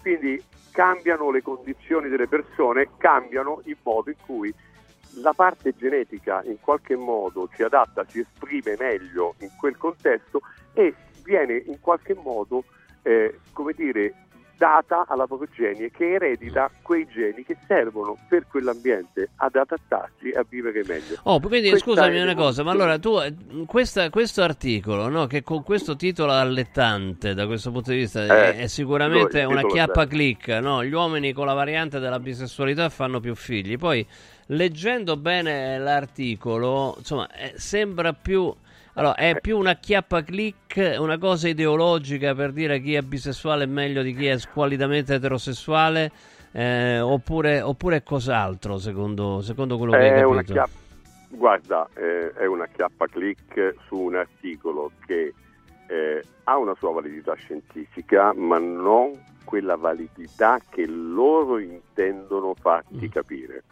Mm? Mettiamola così. Sì.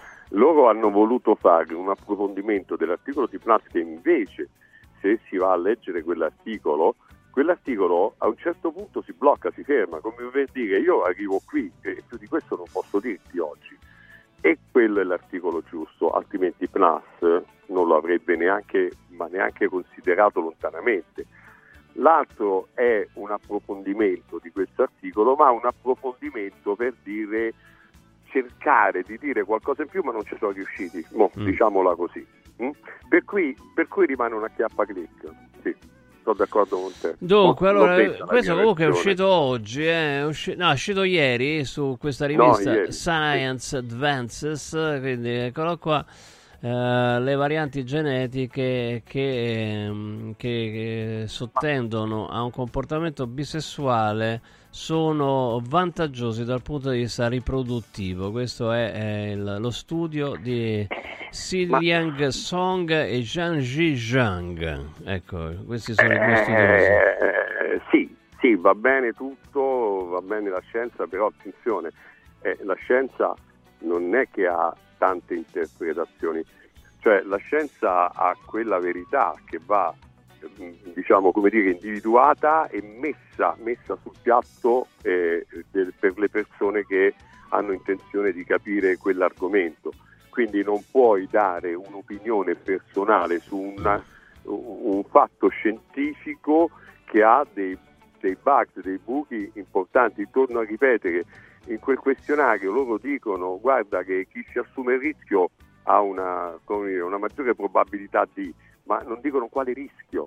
Per esempio qui il questionario, ma è un questionario standardizzato, perché guardate, fare un lavoro epidemiologico basato su questionari non è facile, non è facile perché o tu hai già un questionario standardizzato, quindi un questionario che ti dà determinate domande che accettano certe risposte, come dire, quasi predeterminate, ma che le domande però sono quelle giuste, ma che è standardizzato, cioè è stato provato, riprovato, riprovato tante volte su tanti studi, e allora quel questionario io lo prendo e lo applico alla mia popolazione e tiro fuori dei dati importanti. Altrimenti no. Poi ci sono questionari che vengono costruiti ad hoc e vengono validati come? Beh, dalla pubblicazione scientifica, ma la pubblicazione scientifica deve essere su una rivista importante, cioè una rivista che no. ha fatto un retraggio importante, quasi come dire certosino, eh, vorrei dire, al questionario, a tutte le va- insomma c'è, c'è un po' di ecla- chiappaclicchi e un po' di teologia, questa qua, che le varianti eh, genetiche eh, che, che spingono alla bisessualità sono vantaggiose dal punto di vista riproduttivo, poi tra l'altro si dice ma... non più adesso perché comunque l'abbondanza, non più nell'era moderna, perché l'abbondanza di partner eh, eh. adesso non significa necessariamente abbondanza di figli, insomma, no? Perché, oh, ed eh. è una contraddizione a quello che loro eh. pensano e dicono precedentemente.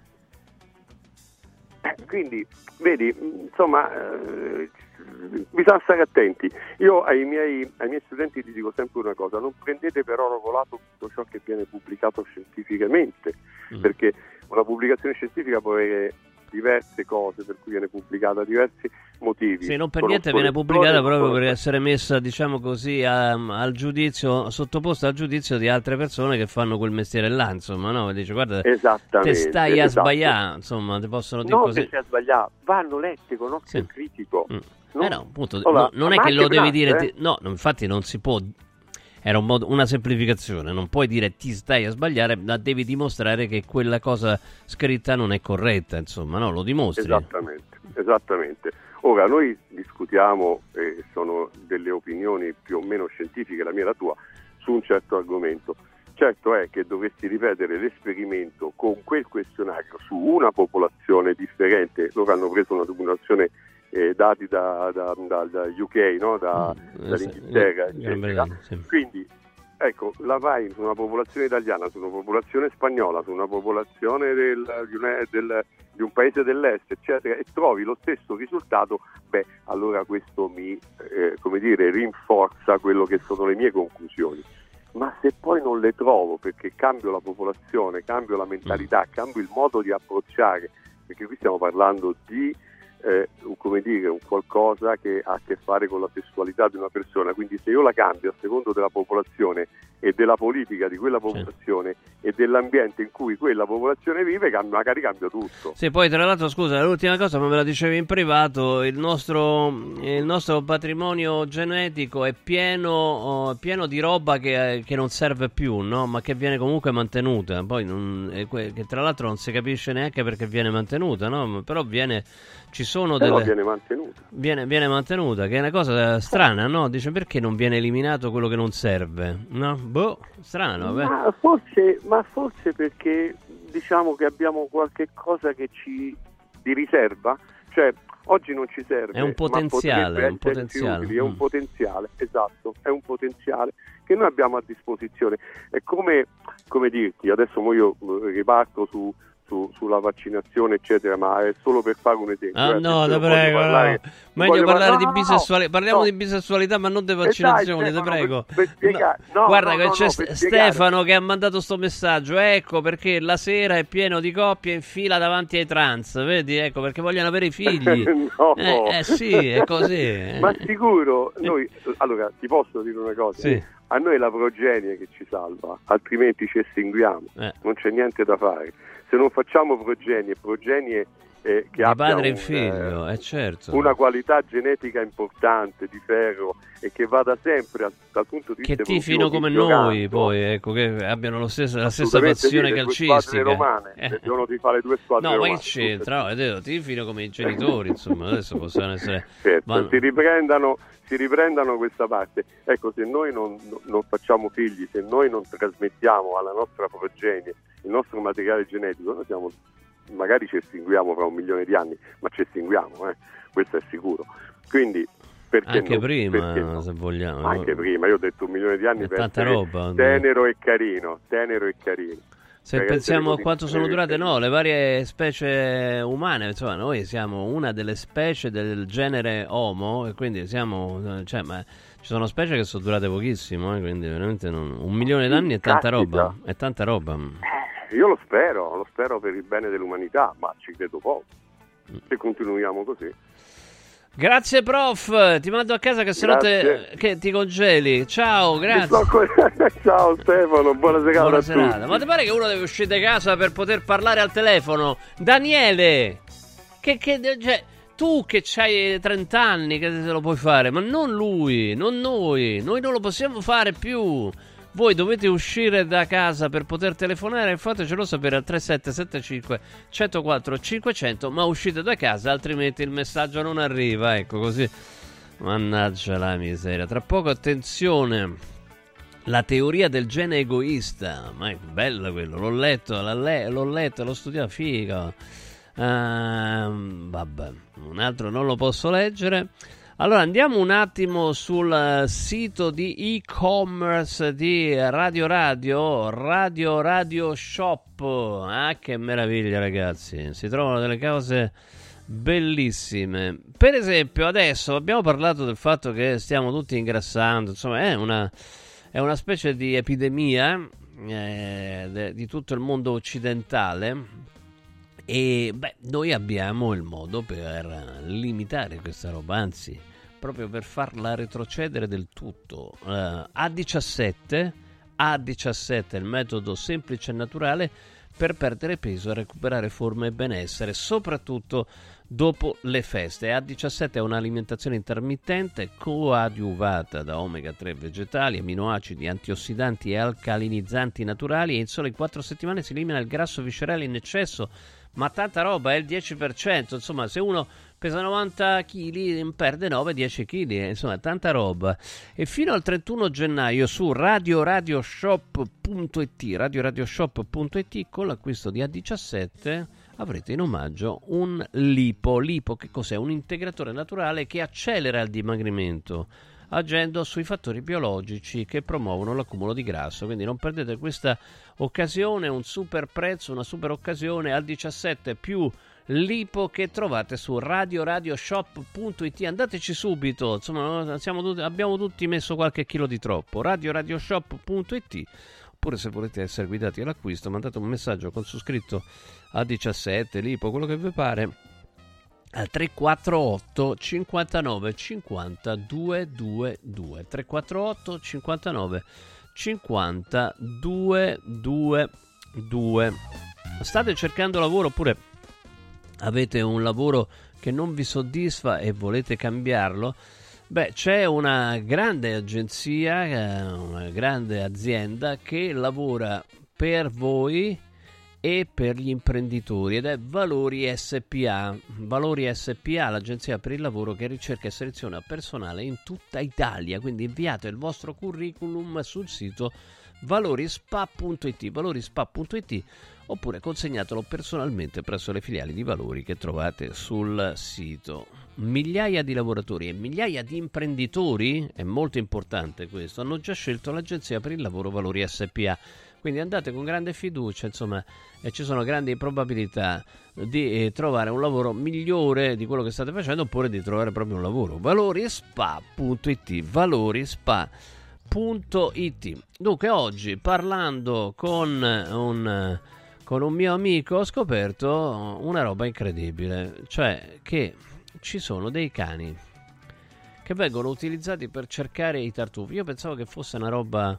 una roba um, tranquilla, e invece pare, pare, dico pare, che per farli lavorare bene li trattino veramente de, come da schifo, cioè una cosa terribile. Allora, prima di tutto devono essere sempre affamati e, e, e quindi gli danno poco, pochissimo da mangiare. Poi gli si deve impedire che si mangino i tartufi che... che trovano, e quindi vanno con delle museruole molto strette perché altrimenti si mangiano il tartufo. E poi attenzione, c'è una guerra tra cercatori di tartufo. Voi saprete certamente che i tartufi, quelli bianchi soprattutto, eh, hanno quotazioni eh, che, che insomma, sono come quelle dell'oro, cioè, cioè è veramente un, tanta roba, sono tanti soldi, insomma se li trova lui i tartufi non li trovo io, quindi eh, c'è una guerra interna e ehm, un cane troppo bravo se la rischia, e non dico altro. Tra poco ne parliamo. Lavori in corso. Voglio raccontarti una storia. Erano gli anni sessanta. C'era una bottega a Roma in cui si facevano i materassi a mano. Ogni volta che ci passavo mi fermavo a guardarli lavorare e pensa, oggi su uno dei loro materassi ci sei seduta sopra. Ruega Materassi, tradizione e innovazione per il tuo comfort. Materassi selezionati dei migliori marchi e decine di letti personalizzabili perfetti per ogni esigenza e stile. Scopri i nostri cinque negozi e come contattarci su ruega materassi punto com. Posso saltare un po'? Sapevi che nel latte che acquisti abitualmente potrebbero esserci tracce di antibiotici assunti dall'animale? Berlo regolarmente, specialmente in età pediatrica, potrebbe portare all'antibiotico resistenza, un fenomeno aumentato notevolmente negli ultimi anni. Da oggi puoi evitare questo rischio con Latte Antibiotic Free, l'unico latte che ha ricevuto la certificazione di assenza di antibiotici per l'intera filiera di produzione, cento per cento made in Italy. Latte Antibiotic Free, il latte che non conosce antibiotici, lo trovi in esclusiva su radio radio shop punto it. La salute, prima di tutto. Il centro medico estetico Salus Genovese è sempre all'avanguardia. Infatti trovi elettromedicali per il dimagrimento e tonificazione del corpo. E i prezzi? I prezzi sono i più bassi del mercato. Prova la emme esse Criolipolisi e la emme esse Scalp. Prenota una consulenza gratuita al numero zero sei quarantaquattro venti novantadue ottantuno. Salus Genovese a San Cesareo, zero sei quarantaquattro venti novantadue ottantuno. Salute e bellezza su misura per te. Stanno tornando gli incentivi statali da Valentino, concessionaria Ford Volkswagen. Ma i fondi sono destinati a durare pochi giorni e per non perdere questa opportunità ti attendiamo oggi stesso. Fino a cinquemila euro di vantaggi con rottamazione statale su Polo, Taigo, T-Cross, T-Roc, Golf e Tiguan, anche in pronta consegna. Valentino, concessionaria Volkswagen, via Tiburtina mille e novantasette, via Tuscolana milleduecentotrentatré, via Paesiello e Largo Lanciani. E da oggi anche nel megastore di via Prenestina novecentoundici, nuovo, usato, certificato, service e ricambi. valentino automobili punto it. sei gennaio, apertura straordinaria. Guarda, anche qui una ravioleria Dumpling Bar. Ormai le trovi in tutta Italia. Entriamo, il pranzo è servito. Mmm, sono buonissimi, di qualità e pluripremiati. Eh sì, grazie al franchising due punto zero del Dumpling Bar anch'io ho potuto aprire la mia ravioleria. È facile, completamente gratuito. Include formazione dello chef Gianni Catani, rinnovo di menù periodico, scelta e addestramento del personale, pubblicità. Ho chiamato il numero tre quattro quattro zero sei cinquantotto novecentotredici e il mio sogno si è realizzato. Chiama anche tu o vai su dumpling bar punto it. Olio nuovo extravergine di oliva Sabina Dop, eccellenza agroalimentare del Lazio, garantito e certificato dal Consorzio Sabina Dop. È possibile acquistarlo sul sito radio radio shop punto it oppure inviando un sms WhatsApp al tre quattro otto cinquantanove cinquanta duecentoventidue e riceverlo direttamente a casa in lattine o bottiglie. Sabina Dop, l'origine è protetta. Devo stampare i miei nuovi bigliettini da visita. Pressup punto it. Devo stampare il catalogo per la mia azienda. Pressup punto it. Cerco uno stampatore di qualità che consegni in ventiquattro ore. Pressup punto it. Se hai la partita I V A, vai su pressup punto it, fai il preventivo in tempo reale, carica il tuo file di stampa e ordina con un click. Cosa aspetti? Prova la qualità di Pressup, il tuo stampatore online. Radio Radio Viaggi. Per vacanza o per lavoro, in Italia, in Europa, nel mondo. Pacchetti con soluzioni speciali per famiglia. Weekend, tour, volo più hotel, viaggi di nozze. Qualunque sia la tua destinazione, Radio Radio Viaggi la realizza su misura per te. Sede a Roma, via Appia Nuova trecentotto C, w w w punto radio radio viaggi punto it. Telefono zero sei settanta trenta quarantotto sessantatré. Radio Radio Viaggi, pronti per partire. Noi crediamo in un mondo migliore. Auguri da Radio Radio. Lavori in corso. While the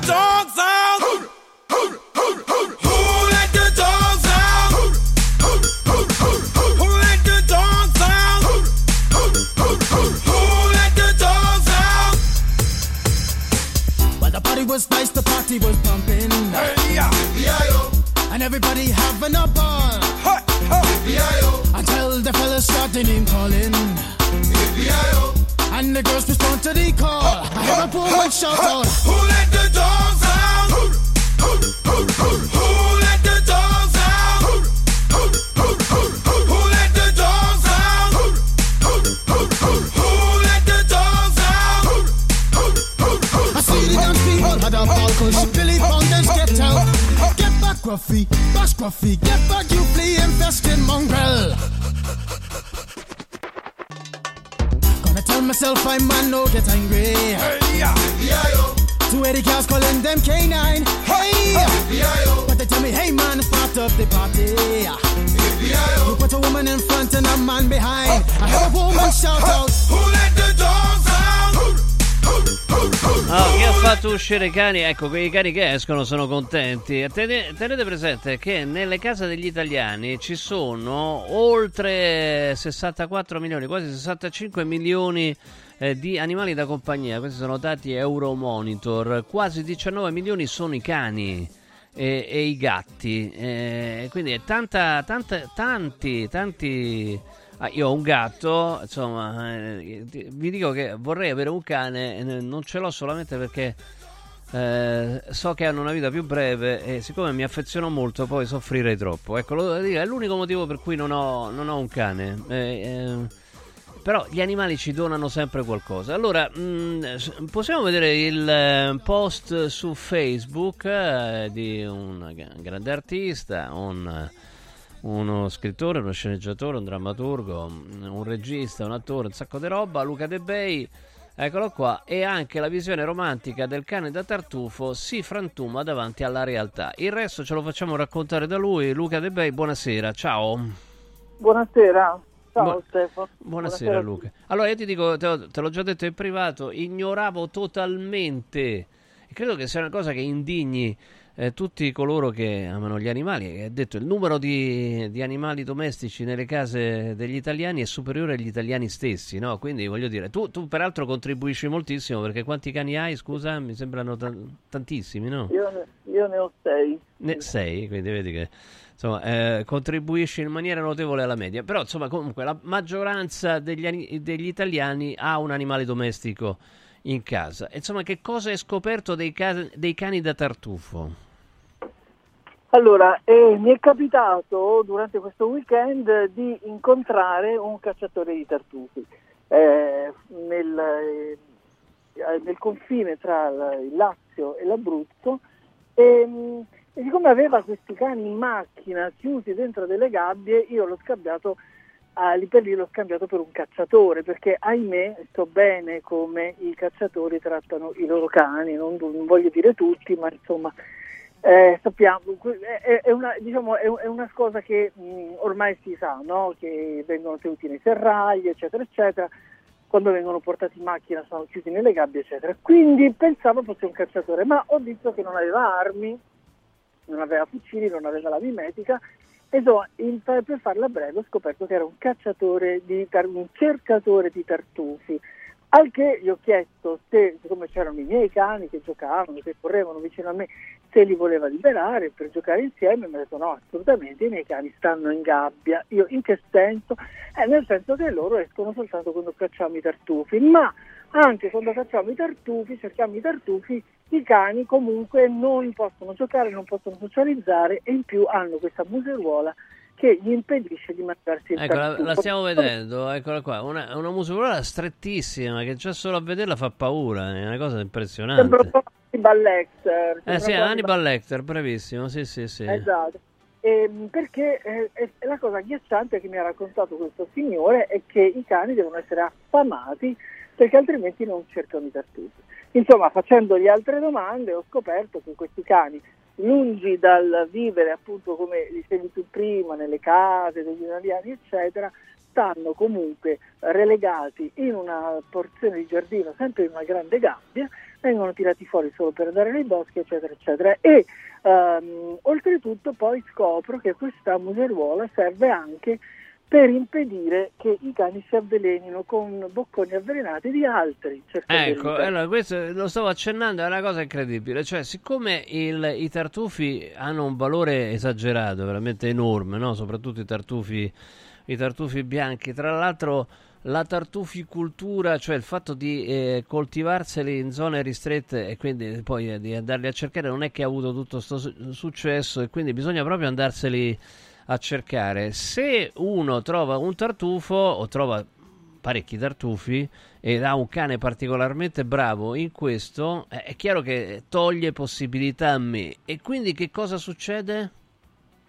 Eh, sono andato a cercare su internet, ho trovato articoli su Repubblica, persino un sito di caccia eh, che eh, stigmatizzava questa cosa, che siccome appunto, come dicevi tu, adesso i trasfusi costano molto e sono diventati una merce eh, prelibata, i molti, eh, cioè molti, alcuni eh, cercatori di tartufi avvelenano con bocconi avvelenati i cani concorrenti e eh, questa cosa, questa cosa tra l'altro, questa museruola così stretta come hai visto tu nella foto, è fatta anche perché con la museruola classica potrebbero comunque leccare lo stracchino, perché di pare che appunto questi veleni, la stricnina, eccetera, eccetera, venga messa anche negli stracchini, per cui i cani eh, anche con una museruola larga possono arrivare.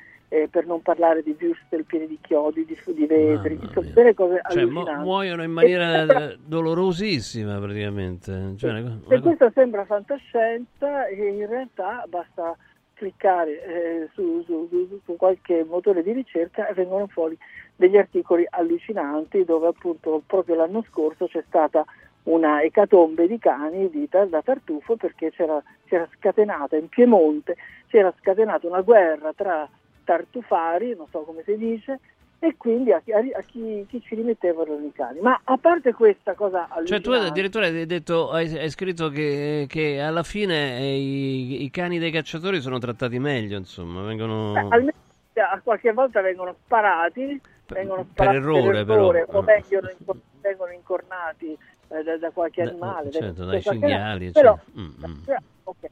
Però eh, voglio dire, vivono male eh, perché vivono nei serragli, anche loro vengono tenuti affamati, cioè mh, mm. poi per carità ci saranno anche cacciatori che tengono i cani benissimo, ci saranno eh, cercatori di tartufo rispettosi eccetera, però purtroppo anche in questo caso che sembrava, come dire, una, una nicchia, una nicchia romantica, uno si immagina il nonnino col cestino che va a cercare i tartufi, no?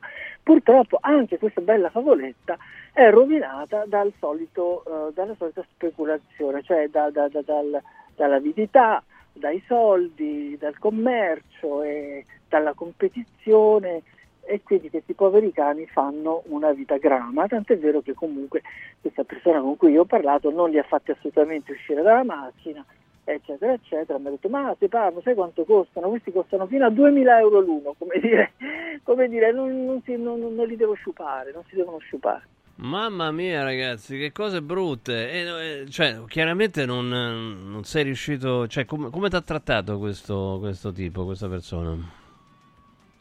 A me? Sì, ti ha trattato come un nemico oppure no? Insomma. No, lui no, lui più che altro eh, era stupito della mia naivete, cioè era stupito della mia ingenuità, come dire, ma come non lo sai? Ma che pensi che eh. i cani, eh, ma ha detto una frase tipo, ma tu pensi che i cani se non fossero affamati non andrebbero a cercare, andrebbero lo stesso a cercare i tartufi? È ovvio che devono avere fame, no? È ovvio. Mamma mia, cioè, eh, come, come i cani che vengono utilizzati per fare eh, gli incontri, no? di, eh, di, di lotta, lotta dei cani, insomma, no? Vengono tenuti. Vabbè, questo no, no, quello no, quello è qualcosa, se vogliamo. Tra, tra l'altro illegale, no? Però è illegale, ancora più terribile, perché i cani vengono abusati sin da, da cuccioli per farli diventare più cattivi.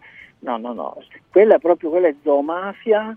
Ci sono le scommesse clandestine, è un business pazzesco, tra l'altro la zoomafia nella la criminalità organizzata è tipo il secondo o il terzo introito dopo la droga, quindi purtroppo zoomafia che non sono soltanto gli incontri clandestini, sono anche il commercio di, eh, di, di, di, di, di, di eh, come si dice? Gli animali eh, selvatici, sì, per esempio. Gli anima- esatto, gli animali selvatici, perché poi i boss vogliono, vogliono il leone, sì, vogliono il leopardo, il pitone, queste oppure cose. Oppure il contrabbando. Il coccodrillo, il coccodrillo. Come fai a, a contrabbandare un coccodrillo? Ma qualcuno ci riesce, insomma, evidentemente. Ma anche il contrabbando di animali dal, da, dai paesi eh, del terzo mondo, al, chiamiamolo cosiddetto terzo mondo a noi.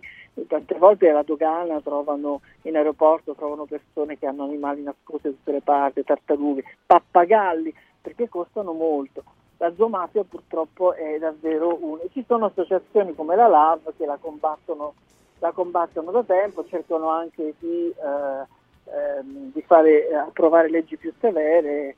Poi, eh, tra l'altro comunque eh, cioè, mi dicono che eh, meglio dei cani da tartufo ci sono i maiali da tartufo, solo che i maiali da tartufo sono molto più grossi, cioè i maiali in generale sono molto più grossi dei cani, e impedirgli di mangiare il tartufo è molto più complesso, è molto più difficile, insomma, no? Questo, quindi... Mm. Aspetta, non la sapevo, si aggiunge orrore ad orrore, perché poi immagino che se ne fanno gli, gli maiali.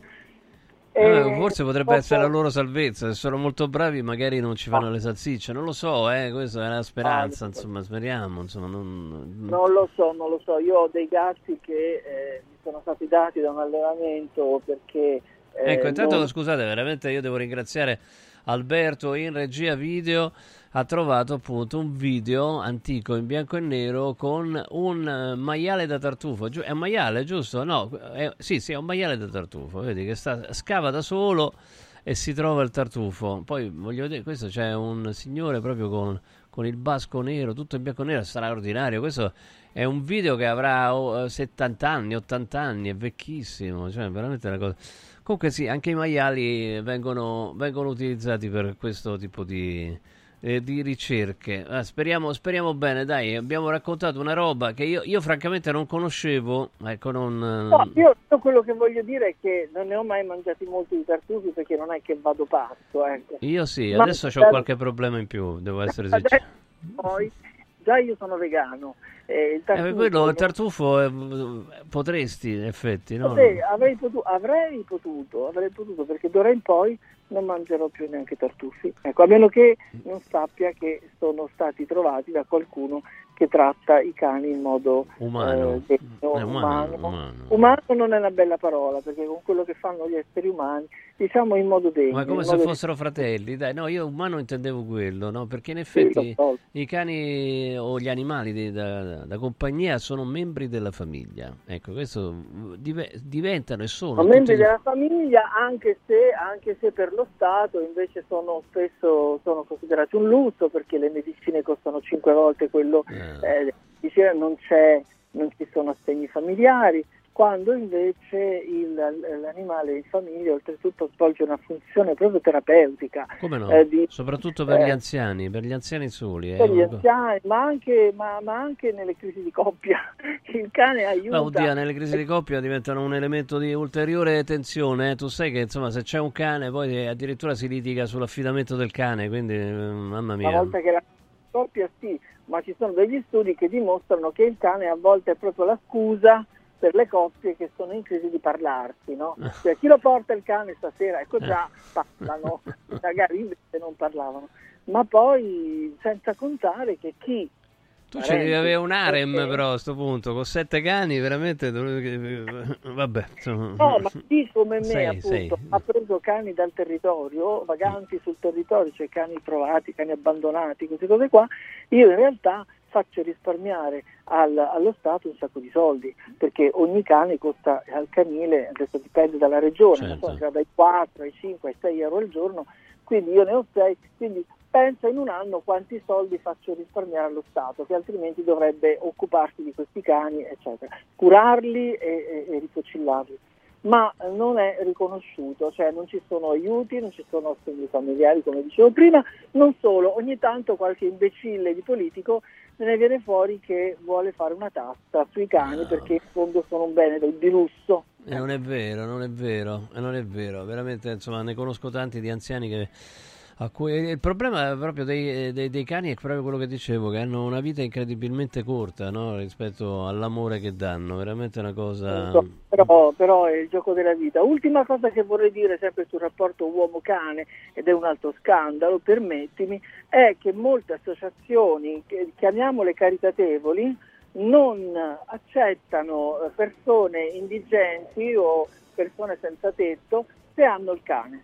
E ci sono, ogni tanto si legge sui giornali di qualcuno che anche in pieno inverno no. preferisce stare su una panchina perché non si vuole separare dal suo cane. Non voglio fare i nomi perché non voglio, non voglio, non voglio. Però diciamo che le maggiori eh, associazioni caritatevoli, dette così, rifiutano la, l'accoglienza a persone che hanno un animale, e questo lo trovo orrendo. Mm. Per fortuna c'è qualche, qualche piccolo segno in controtendenza. Per esempio a Milano è stata creata una struttura che purtroppo invece qui non mi ricordo il nome, eh, di post, posti letto in mini, mini appartamenti dove si accettano persone anche col cane.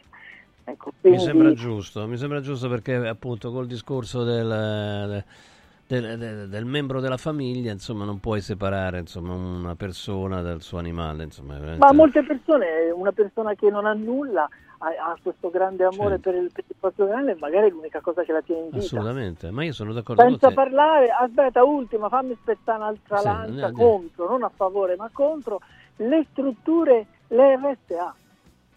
Ah, certo, dove ci sono gli anziani, quelli non autosufficienti, fategli avere il, il proprio animale, certo. Ma anche, che... ma anche se autosufficienti, se la famiglia decide che l'anziano deve entrare in una di quelle strutture, il cane o il gatto di casa viene sbattuto in mezzo alla strada. Ma allucinante. E infatti poi questi, questi anziani si lasciano morire perché mm. magari non hanno, ne, non hanno neanche l'affetto dei familiari, ma hanno l'affetto del... Sì, che poi appunto non si capisce, visto che appunto, come detto, nella maggior parte delle case italiane comunque un animale domestico c'è, insomma, quindi veramente non, non si capisce, è una cosa che va contro un comune sentire. Luca De Bei, grazie, buona serata, grazie di averci, di avermi fatto grazie sapere questa cosa. Ciao, ciao Luca, sì. Ciao. Ma questa è una canzone dedicata ai cani? A quelli cattivi, però non ci sono cani cattivi.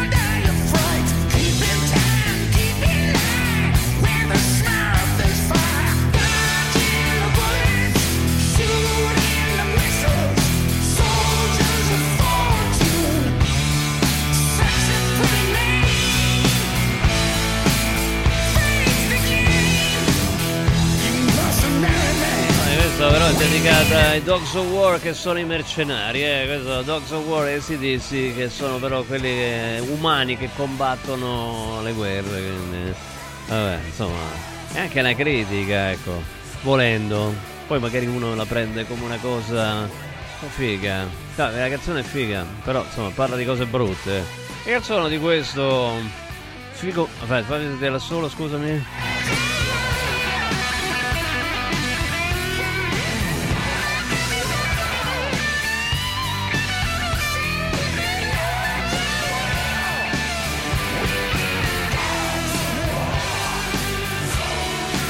Lo so, scusate, sono rocchettaro, mi piace. E si dice Dogs of War, suono di questo figo motivetto.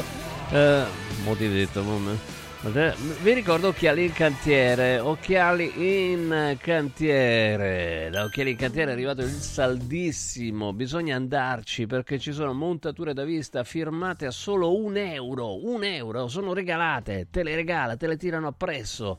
Le montature, pagate solamente le lenti, quindi in questo momento da Occhiali in Cantiere. Quindi andiamo da Occhiali in Cantiere, Capena, Colleferro, Frosinone, E poi sul sito occhiali in cantiere punto it è possibile prenotare una visita gratuita con ortottista, contattologo oppure una visita specialistica. Ci sono le date, le vediamo in televisione, le vedete sull'app, non vi ho manco ricordato di accendere l'app, ma insomma questo è il momento giusto per andare da mm, Occhiali in Cantiere per il saldissimo montature da vista firmate a solo un euro, incredibile ma vero. Andiamo da Press Up, Press Up, Press Up, Press Up.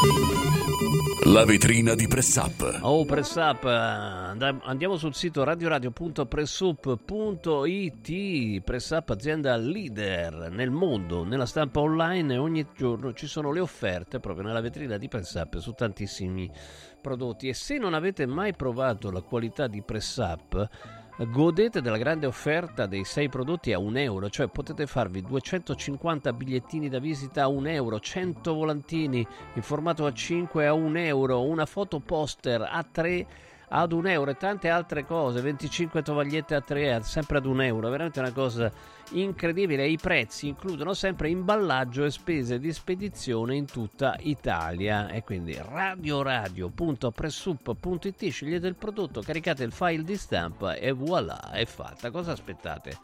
Provate la qualità di Press Up, il nostro, il vostro stampatore online. La vetrina di Press Up. Allora tra poco, tra poco parleremo di calciomercato, perché siamo nel pieno della finestra invernale eh, del calciomercato e mh, ci siamo domandati, Daniele ed io, mh, quanto possono spendere veramente le squadre italiane in questa finestra di mercato. Ah, poi chiaramente le situazioni eh, sono, mh, sono differenziate a seconda evidentemente della società. Però insomma cerchiamo di mettere dei paletti in modo che insomma ogni tifoso sappia più o meno cosa si può aspettare da questa finestra di mercato iniziata il due gennaio e finisce il trentuno. Tra poco il direttore di calciomercato punto com Giancarlo Padovan, tra poco, non lasciate Radio Radio. Aspetta, aspetta. La bu- aspetta, aspetta, mi sono sbagliato io. Chiedo venia, alzo le braccia perché prima ci sono i titoli di Sketch G ventiquattro.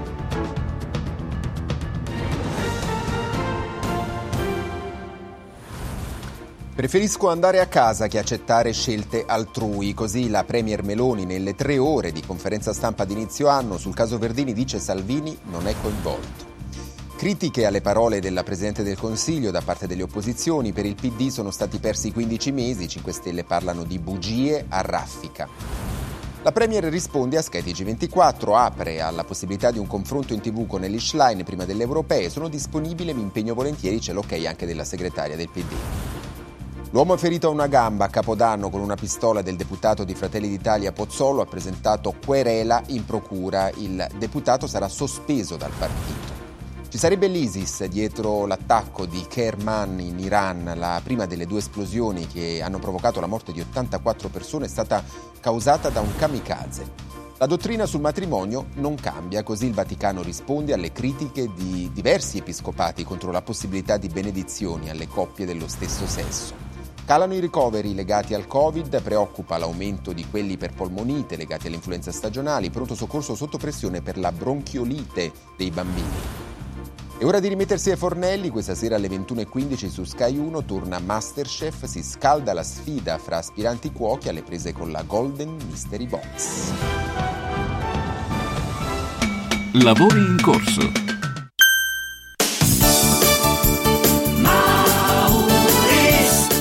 Mauris, il numero uno del risparmio per la casa e la famiglia. Avevi ragione, da Mauris ho risparmiato e ho trovato proprio tutto quello che cercavo. Grazie ai suoi cento punti vendita in Italia, Mauris ci fa risparmiare nell'acquisto di detersivi, profumeria, casalinghi, giocattoli, ferramenta, articoli per l'automobile e tutto per i nostri piccoli amici a quattro zampe. Mauris punto it. Mauris, i grandi magazzini italiani del risparmio. Mauris. Devo stampare i miei nuovi bigliettini da visita. Pressup punto it. Devo stampare il catalogo per la mia azienda. Pressup punto it. Cerco uno stampatore di qualità che consegni in ventiquattro ore. Pressup punto it. Se hai la partita I V A, vai su pressup punto it, fai il preventivo in tempo reale, carica il tuo file di stampa e ordina con un click. Cosa aspetti? Prova la qualità di Pressup, il tuo stampatore online. Riscopri l'importanza e la bellezza di un sorriso sano e splendente. I dentisti di Solo Sorrisi sono a disposizione per la salute e la bellezza della tua bocca. Tecniche avanzate, nessun dolore, tempi rapidi. Solo Sorrisi, gli specialisti del sorriso. Con cinque studi a Roma, a Fiano Romano e ad Avezzano. E ritrovi il sorriso. ottocentocinquantotto sessantanove ottantanove. solo sorrisi punto it. Con il sistema P R I C puoi costruire pareti completamente rifinite in otto ore, con valori di isolamento acustico e di resistenza al fuoco eccezionali. Puoi realizzare architravi anche per grandi aperture in modo semplice, facile e veloce. Con il sistema di calcolo del nostro sito puoi definire le quantità e le frazioni di pannelli così da portare sul luogo di lavoro solo i materiali necessari, senza fare tagli, senza scarti, senza fare polvere, senza fare rumore. Dovete costruire una parete? Passate da noi, al punto Prefedil in via Prenestina novecentocinquantasei, a cinquecento metri all'interno del G R A. Guarda, anche qui una ravioleria Dumpling Bar. Ormai le trovi in tutta Italia. Entriamo, il pranzo è servito. Mmm, sono buonissimi, di qualità e pluripremiati. Eh sì, grazie al franchising due punto zero del Dumpling Bar, anch'io ho potuto aprire la mia ravioleria. È facile, completamente gratuito, include formazione dello chef Gianni Catani, rinnovo di menù periodico, scelta e addestramento del personale, pubblicità. Ho chiamato il numero tre quattro quattro zero sei cinquantotto novecentotredici e il mio sogno si è realizzato. Chiama anche tu o vai su dumpling bar punto it. Sportello Legale Sanità. dodici anni di giustizia ottenuta e di giusti risarcimenti alle famiglie colpite dalla mala sanità. Come per danni provocati in banali interventi ortopedici o per danni o decessi provocati da mancata diagnosi di patologie tumorali. Sportello Legale Sanità, a disposizione di tutti gli italiani contro la mala sanità, senza alcun costo anticipato. ottocento settecento ottocentodue. sportello legale sanita punto it. Universo Oro, bancometalli e gioielleria da oltre trent'anni, è punto di riferimento a Roma nel settore della compravendita di oro e metalli preziosi, gioielli e orologi di lusso. Uno staff altamente qualificato al tuo fianco per assisterti nella vendita e nell'acquisto dei tuoi preziosi, con quotazioni in tempo reale. Universo Oro è specializzato in consulenze tecniche su metalli preziosi e perizie su patrimoni ed eredità, oltre agli investimenti in oro. Ottieni il massimo. Scegli Universo Oro. ottocento tredici quaranta trenta. universo oro punto it. Come vanno le cose in azienda? Ah, è tutto un caos. Poco lavoro? No, al contrario, tanto lavoro, ma poco personale specializzato, anzi zero. Noi abbiamo risolto affidandoci a Valori S P A. Selezionano i candidati più qualificati, ottimizzando tempi e risorse. Se sei un candidato in cerca di occupazione o un'azienda in cerca di professionisti, scegli Valori S P A, agenzia per il lavoro e la consulenza. zero sei sessantadue ventisette novanta cinquantaquattro o valorispa punto it. Radio Radio Viaggi, per vacanza o per lavoro, in Italia, in Europa, nel mondo. Pacchetti con soluzioni speciali per famiglia, weekend, tour, volo più hotel, viaggi di nozze. Qualunque sia la tua destinazione, Radio Radio Viaggi la realizza su misura per te. Sede a Roma, via Appia Nuova trecentootto C, w w w punto radio radio viaggi punto it, telefono zero sei settanta trenta quarantotto sessantatré. Radio Radio Viaggi, pronti per partire. Natale in mostra. Immergiti in realtà virtuali, ammira dinosauri autentici e lasciati sorprendere da giochi di illusionismo. Scientopolis Evolution Park, in piazza San Giovanni in Laterano a Roma. Info su italmostre punto com. Buone feste da Radio Radio. Lavori in corso. E allora allora c'è calcio sempre, eh. Stasera la Juventus eh, pe, Juventus Salernitana per eh, stabilire quale sarà eh, l'ultima squadra mh, per, gli ott- per i quarti di finale di Coppa Italia. Eh, e in collegamento con noi Giancarlo Padovan, ex direttore di calciomercato punto com, vice direttore dei quotidiani del gruppo NEM. Grazie direttore di essere con noi, buonasera.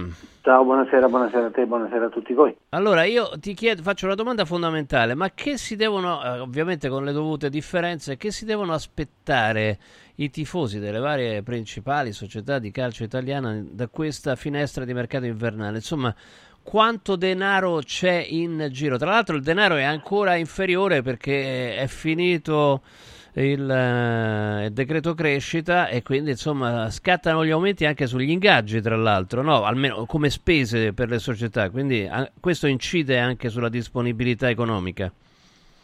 che incide pesantemente. Già i soldi non abbondavano, il decreto cre- l'annullamento del decreto crescita è un problema per il calcio italiano, ancora si devono aspettare le società di inventarsi qualcosa, eh, perché soldi non ce ne sono, non ce ne sono pochi a gennaio, a meno che non si sia obbligati, non si preferisce non spendere.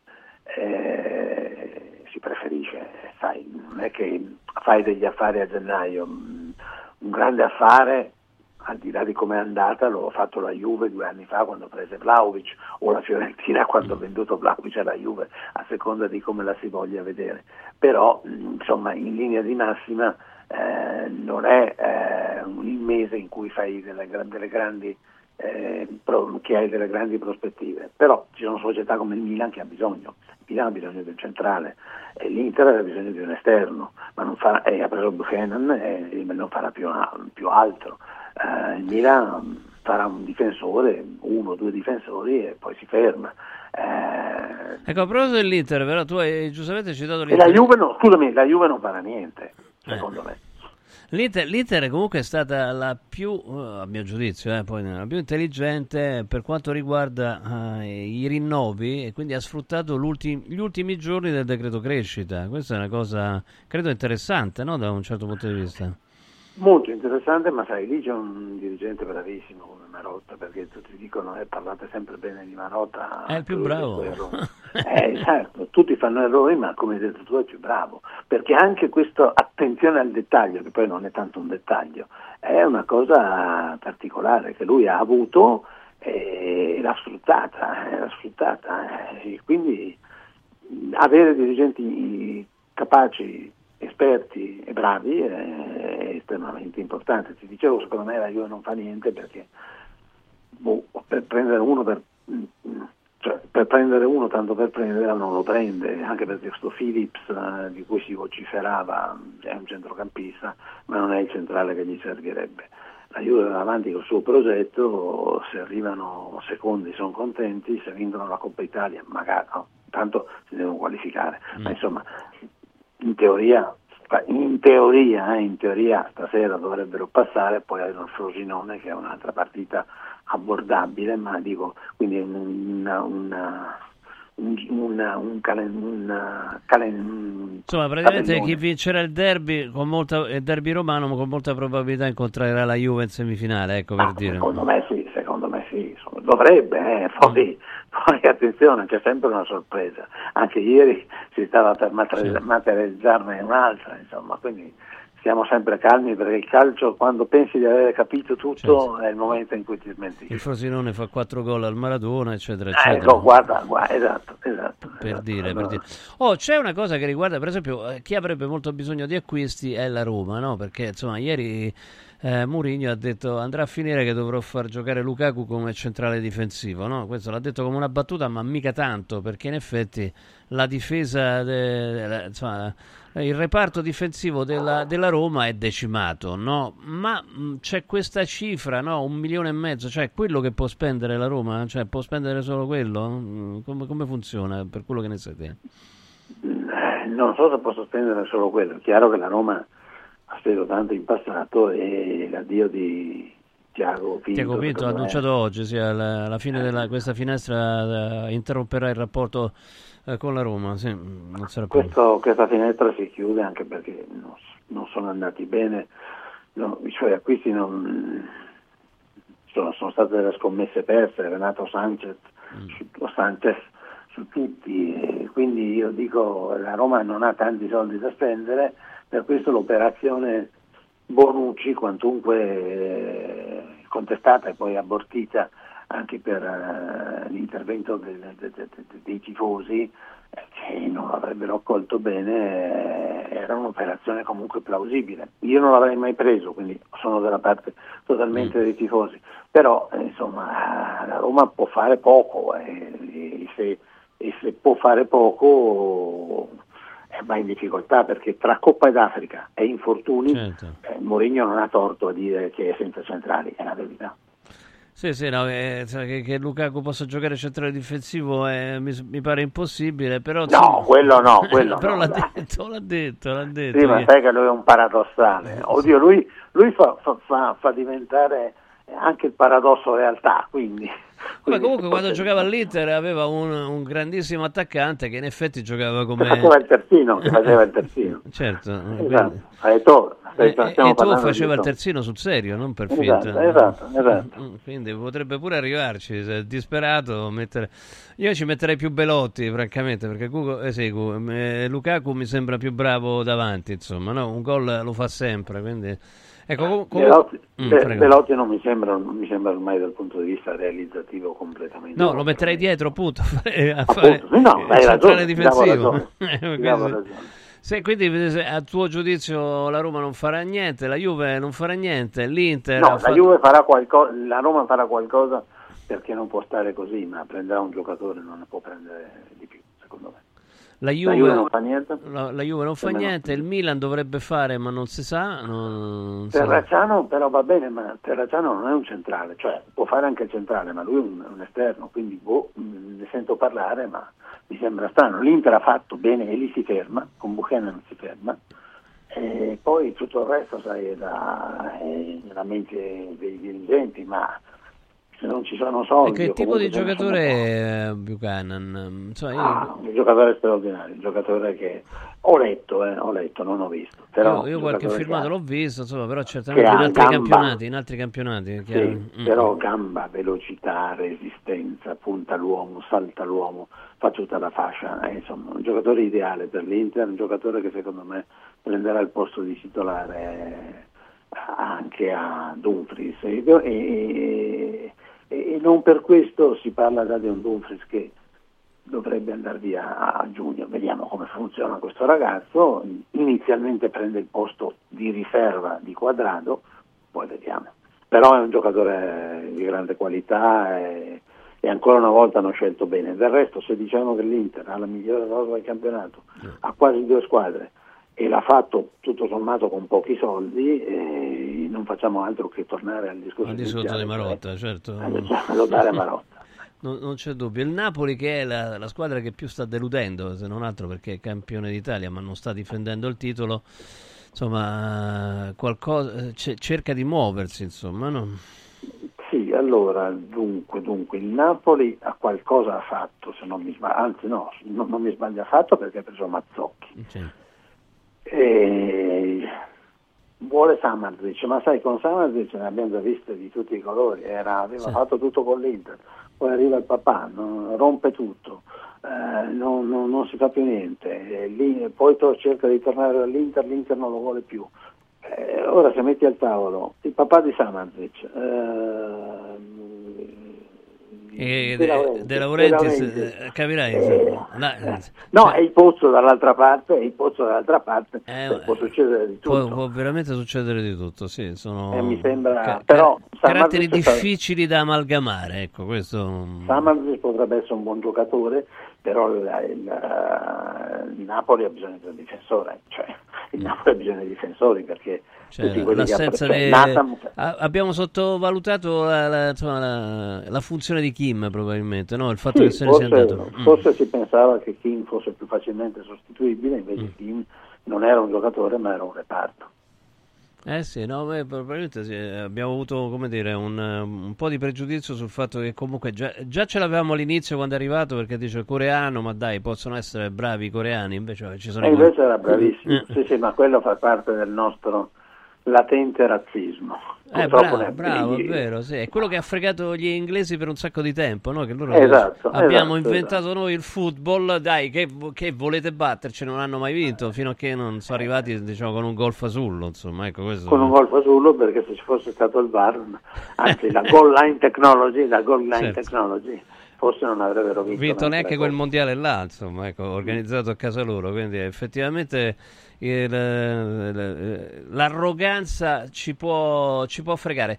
Bene, allora in bocca al lupo a tutti, insomma, poi continueremo a seguire questo calciomercato. Certo, comunque si capisce poco il fatto di aver abolito il decreto dignità. Io francamente di, di, eh, decreto crescita eh, e non e, e guarda, stavo pensando a questo, e non aver abolito il decreto dignità, che è quello che dava eh, che impediva che impedisce alle società esatto. di poter trarre giovamento dal mondo delle scommesse. Questa è una cosa veramente esatto. fuori di testa. Io non capisco perché ehm, perché si impedisca una roba che comunque esiste, cioè esiste, è legale, no? Perché le, le società italiane, contrariamente a quelle inglesi, per esempio, non possono non mettere... possono mettersi il nome sulla maglia? Eh. È assolutamente assurdo, assolutamente assurdo. Sono delle decisioni populiste, secondo me, che ogni tanto la politica ha bisogno di prendere. Grazie direttore, buona serata. Ciao. Ciao, ciao, buona ciao, serata, ciao, grazie, ciao. Buona serata. E allora, allora eh, vabbè, comunque di queste cose si continuerà a parlare evidentemente anche nel corso di Radio Radio Lo Sport. Poi, come sapete, eh, fino al trentuno gennaio ci sarà sempre una pagina che riguarda il calcio mercato, insomma, anche se appunto, come avete sentito, uh, di soldi in giro uh, ce ne sono veramente pochi, e quindi insomma chi deve fare i compiti eh, ha delle difficoltà. Incredibile che poi chi invece va meglio si stia ancora rafforzando, tipo, tipo l'Inter, insomma. Ecco, questa è una cosa curiosa, ma ritorniamo al discorso che faceva anche il direttore Padovan. Insomma, se c'hai un dirigente abile come Beppe Marotta, le cose vengono più semplici. Allora, Ruega Materassi, Ruega Materassi, visti i prezzi in grande ascesa in questo periodo, Ruega Materassi e Radio Radio si sono impegnati ad offrire agli ascoltatori di nuovo, eh, nuovamente, uno dei materassi più richiesti da sempre dalla gamma Ruega, al prezzo che aveva, pensate un po', nel duemiladiciotto. Il materasso si chiama eh, Blues, ed è una risposta di qualità per tutti coloro noi che abbiamo bisogno di un prodotto comodo, che duri a lungo senza dover spendere una fortuna, ma senza accontentarsi di materassi troppo economici. Blues è comodo, monta un tessuto fresco e pregiato, materiale d'alta qualità e densità, dura tantissimo e, attenzione, viene proposto ad un prezzo veramente anticrisi, scontato di oltre il quaranta per cento, quattrocentocinquanta euro e basta, e stop. Lo trovate nei cinque negozi Ruega Materassi a Roma, che si trovano in via Appia Nuova, Viale Somalia, via dei Prati Fiscali, Viale Marconi e Largo Trionfale, anche sul sito, direttamente sul sito ruega materassi punto com, ruega materassi punto com. Ve lo fanno arrivare in tutta Italia. Se inserite il codice di acquisto Radio Radio in fase d'acquisto avrete lo sconto. ruega materassi punto com. Radio Radio Viaggi, Radio Radio Viaggi si sta preparando ad una stagione incredibile, perché insomma poi verranno fuori tutti i viaggi primavera, estate, viaggi in Italia, in Europa, nel mondo, i pacchetti con soluzioni speciali per famiglia, i weekend, volo più hotel, tour, viaggi di nozze. Qualunque sia la vostra destinazione, Radio Radio Viaggi la realizza su misura per voi. Andate sul sito radio radio viaggi punto it, radio radio viaggi punto it, e trovate veramente un mare di opportunità, anzi direi un mondo di opportunità. radio radio viaggi punto it, pronti per partire? Grazie a tutti voi che ci avete ascoltato in questa, questo appuntamento con Lavoro in Corso qui su Radio Radio. Tra poco Leo Kalimba con Music Provocateur. Grazie ad Alberto, regia video, la regia audio, Daniele in redazione. Io sono Stefano Molinari, non lasciate Radio Radio. Radio Radio ha presentato Lavori in Corso con Stefano Molinari.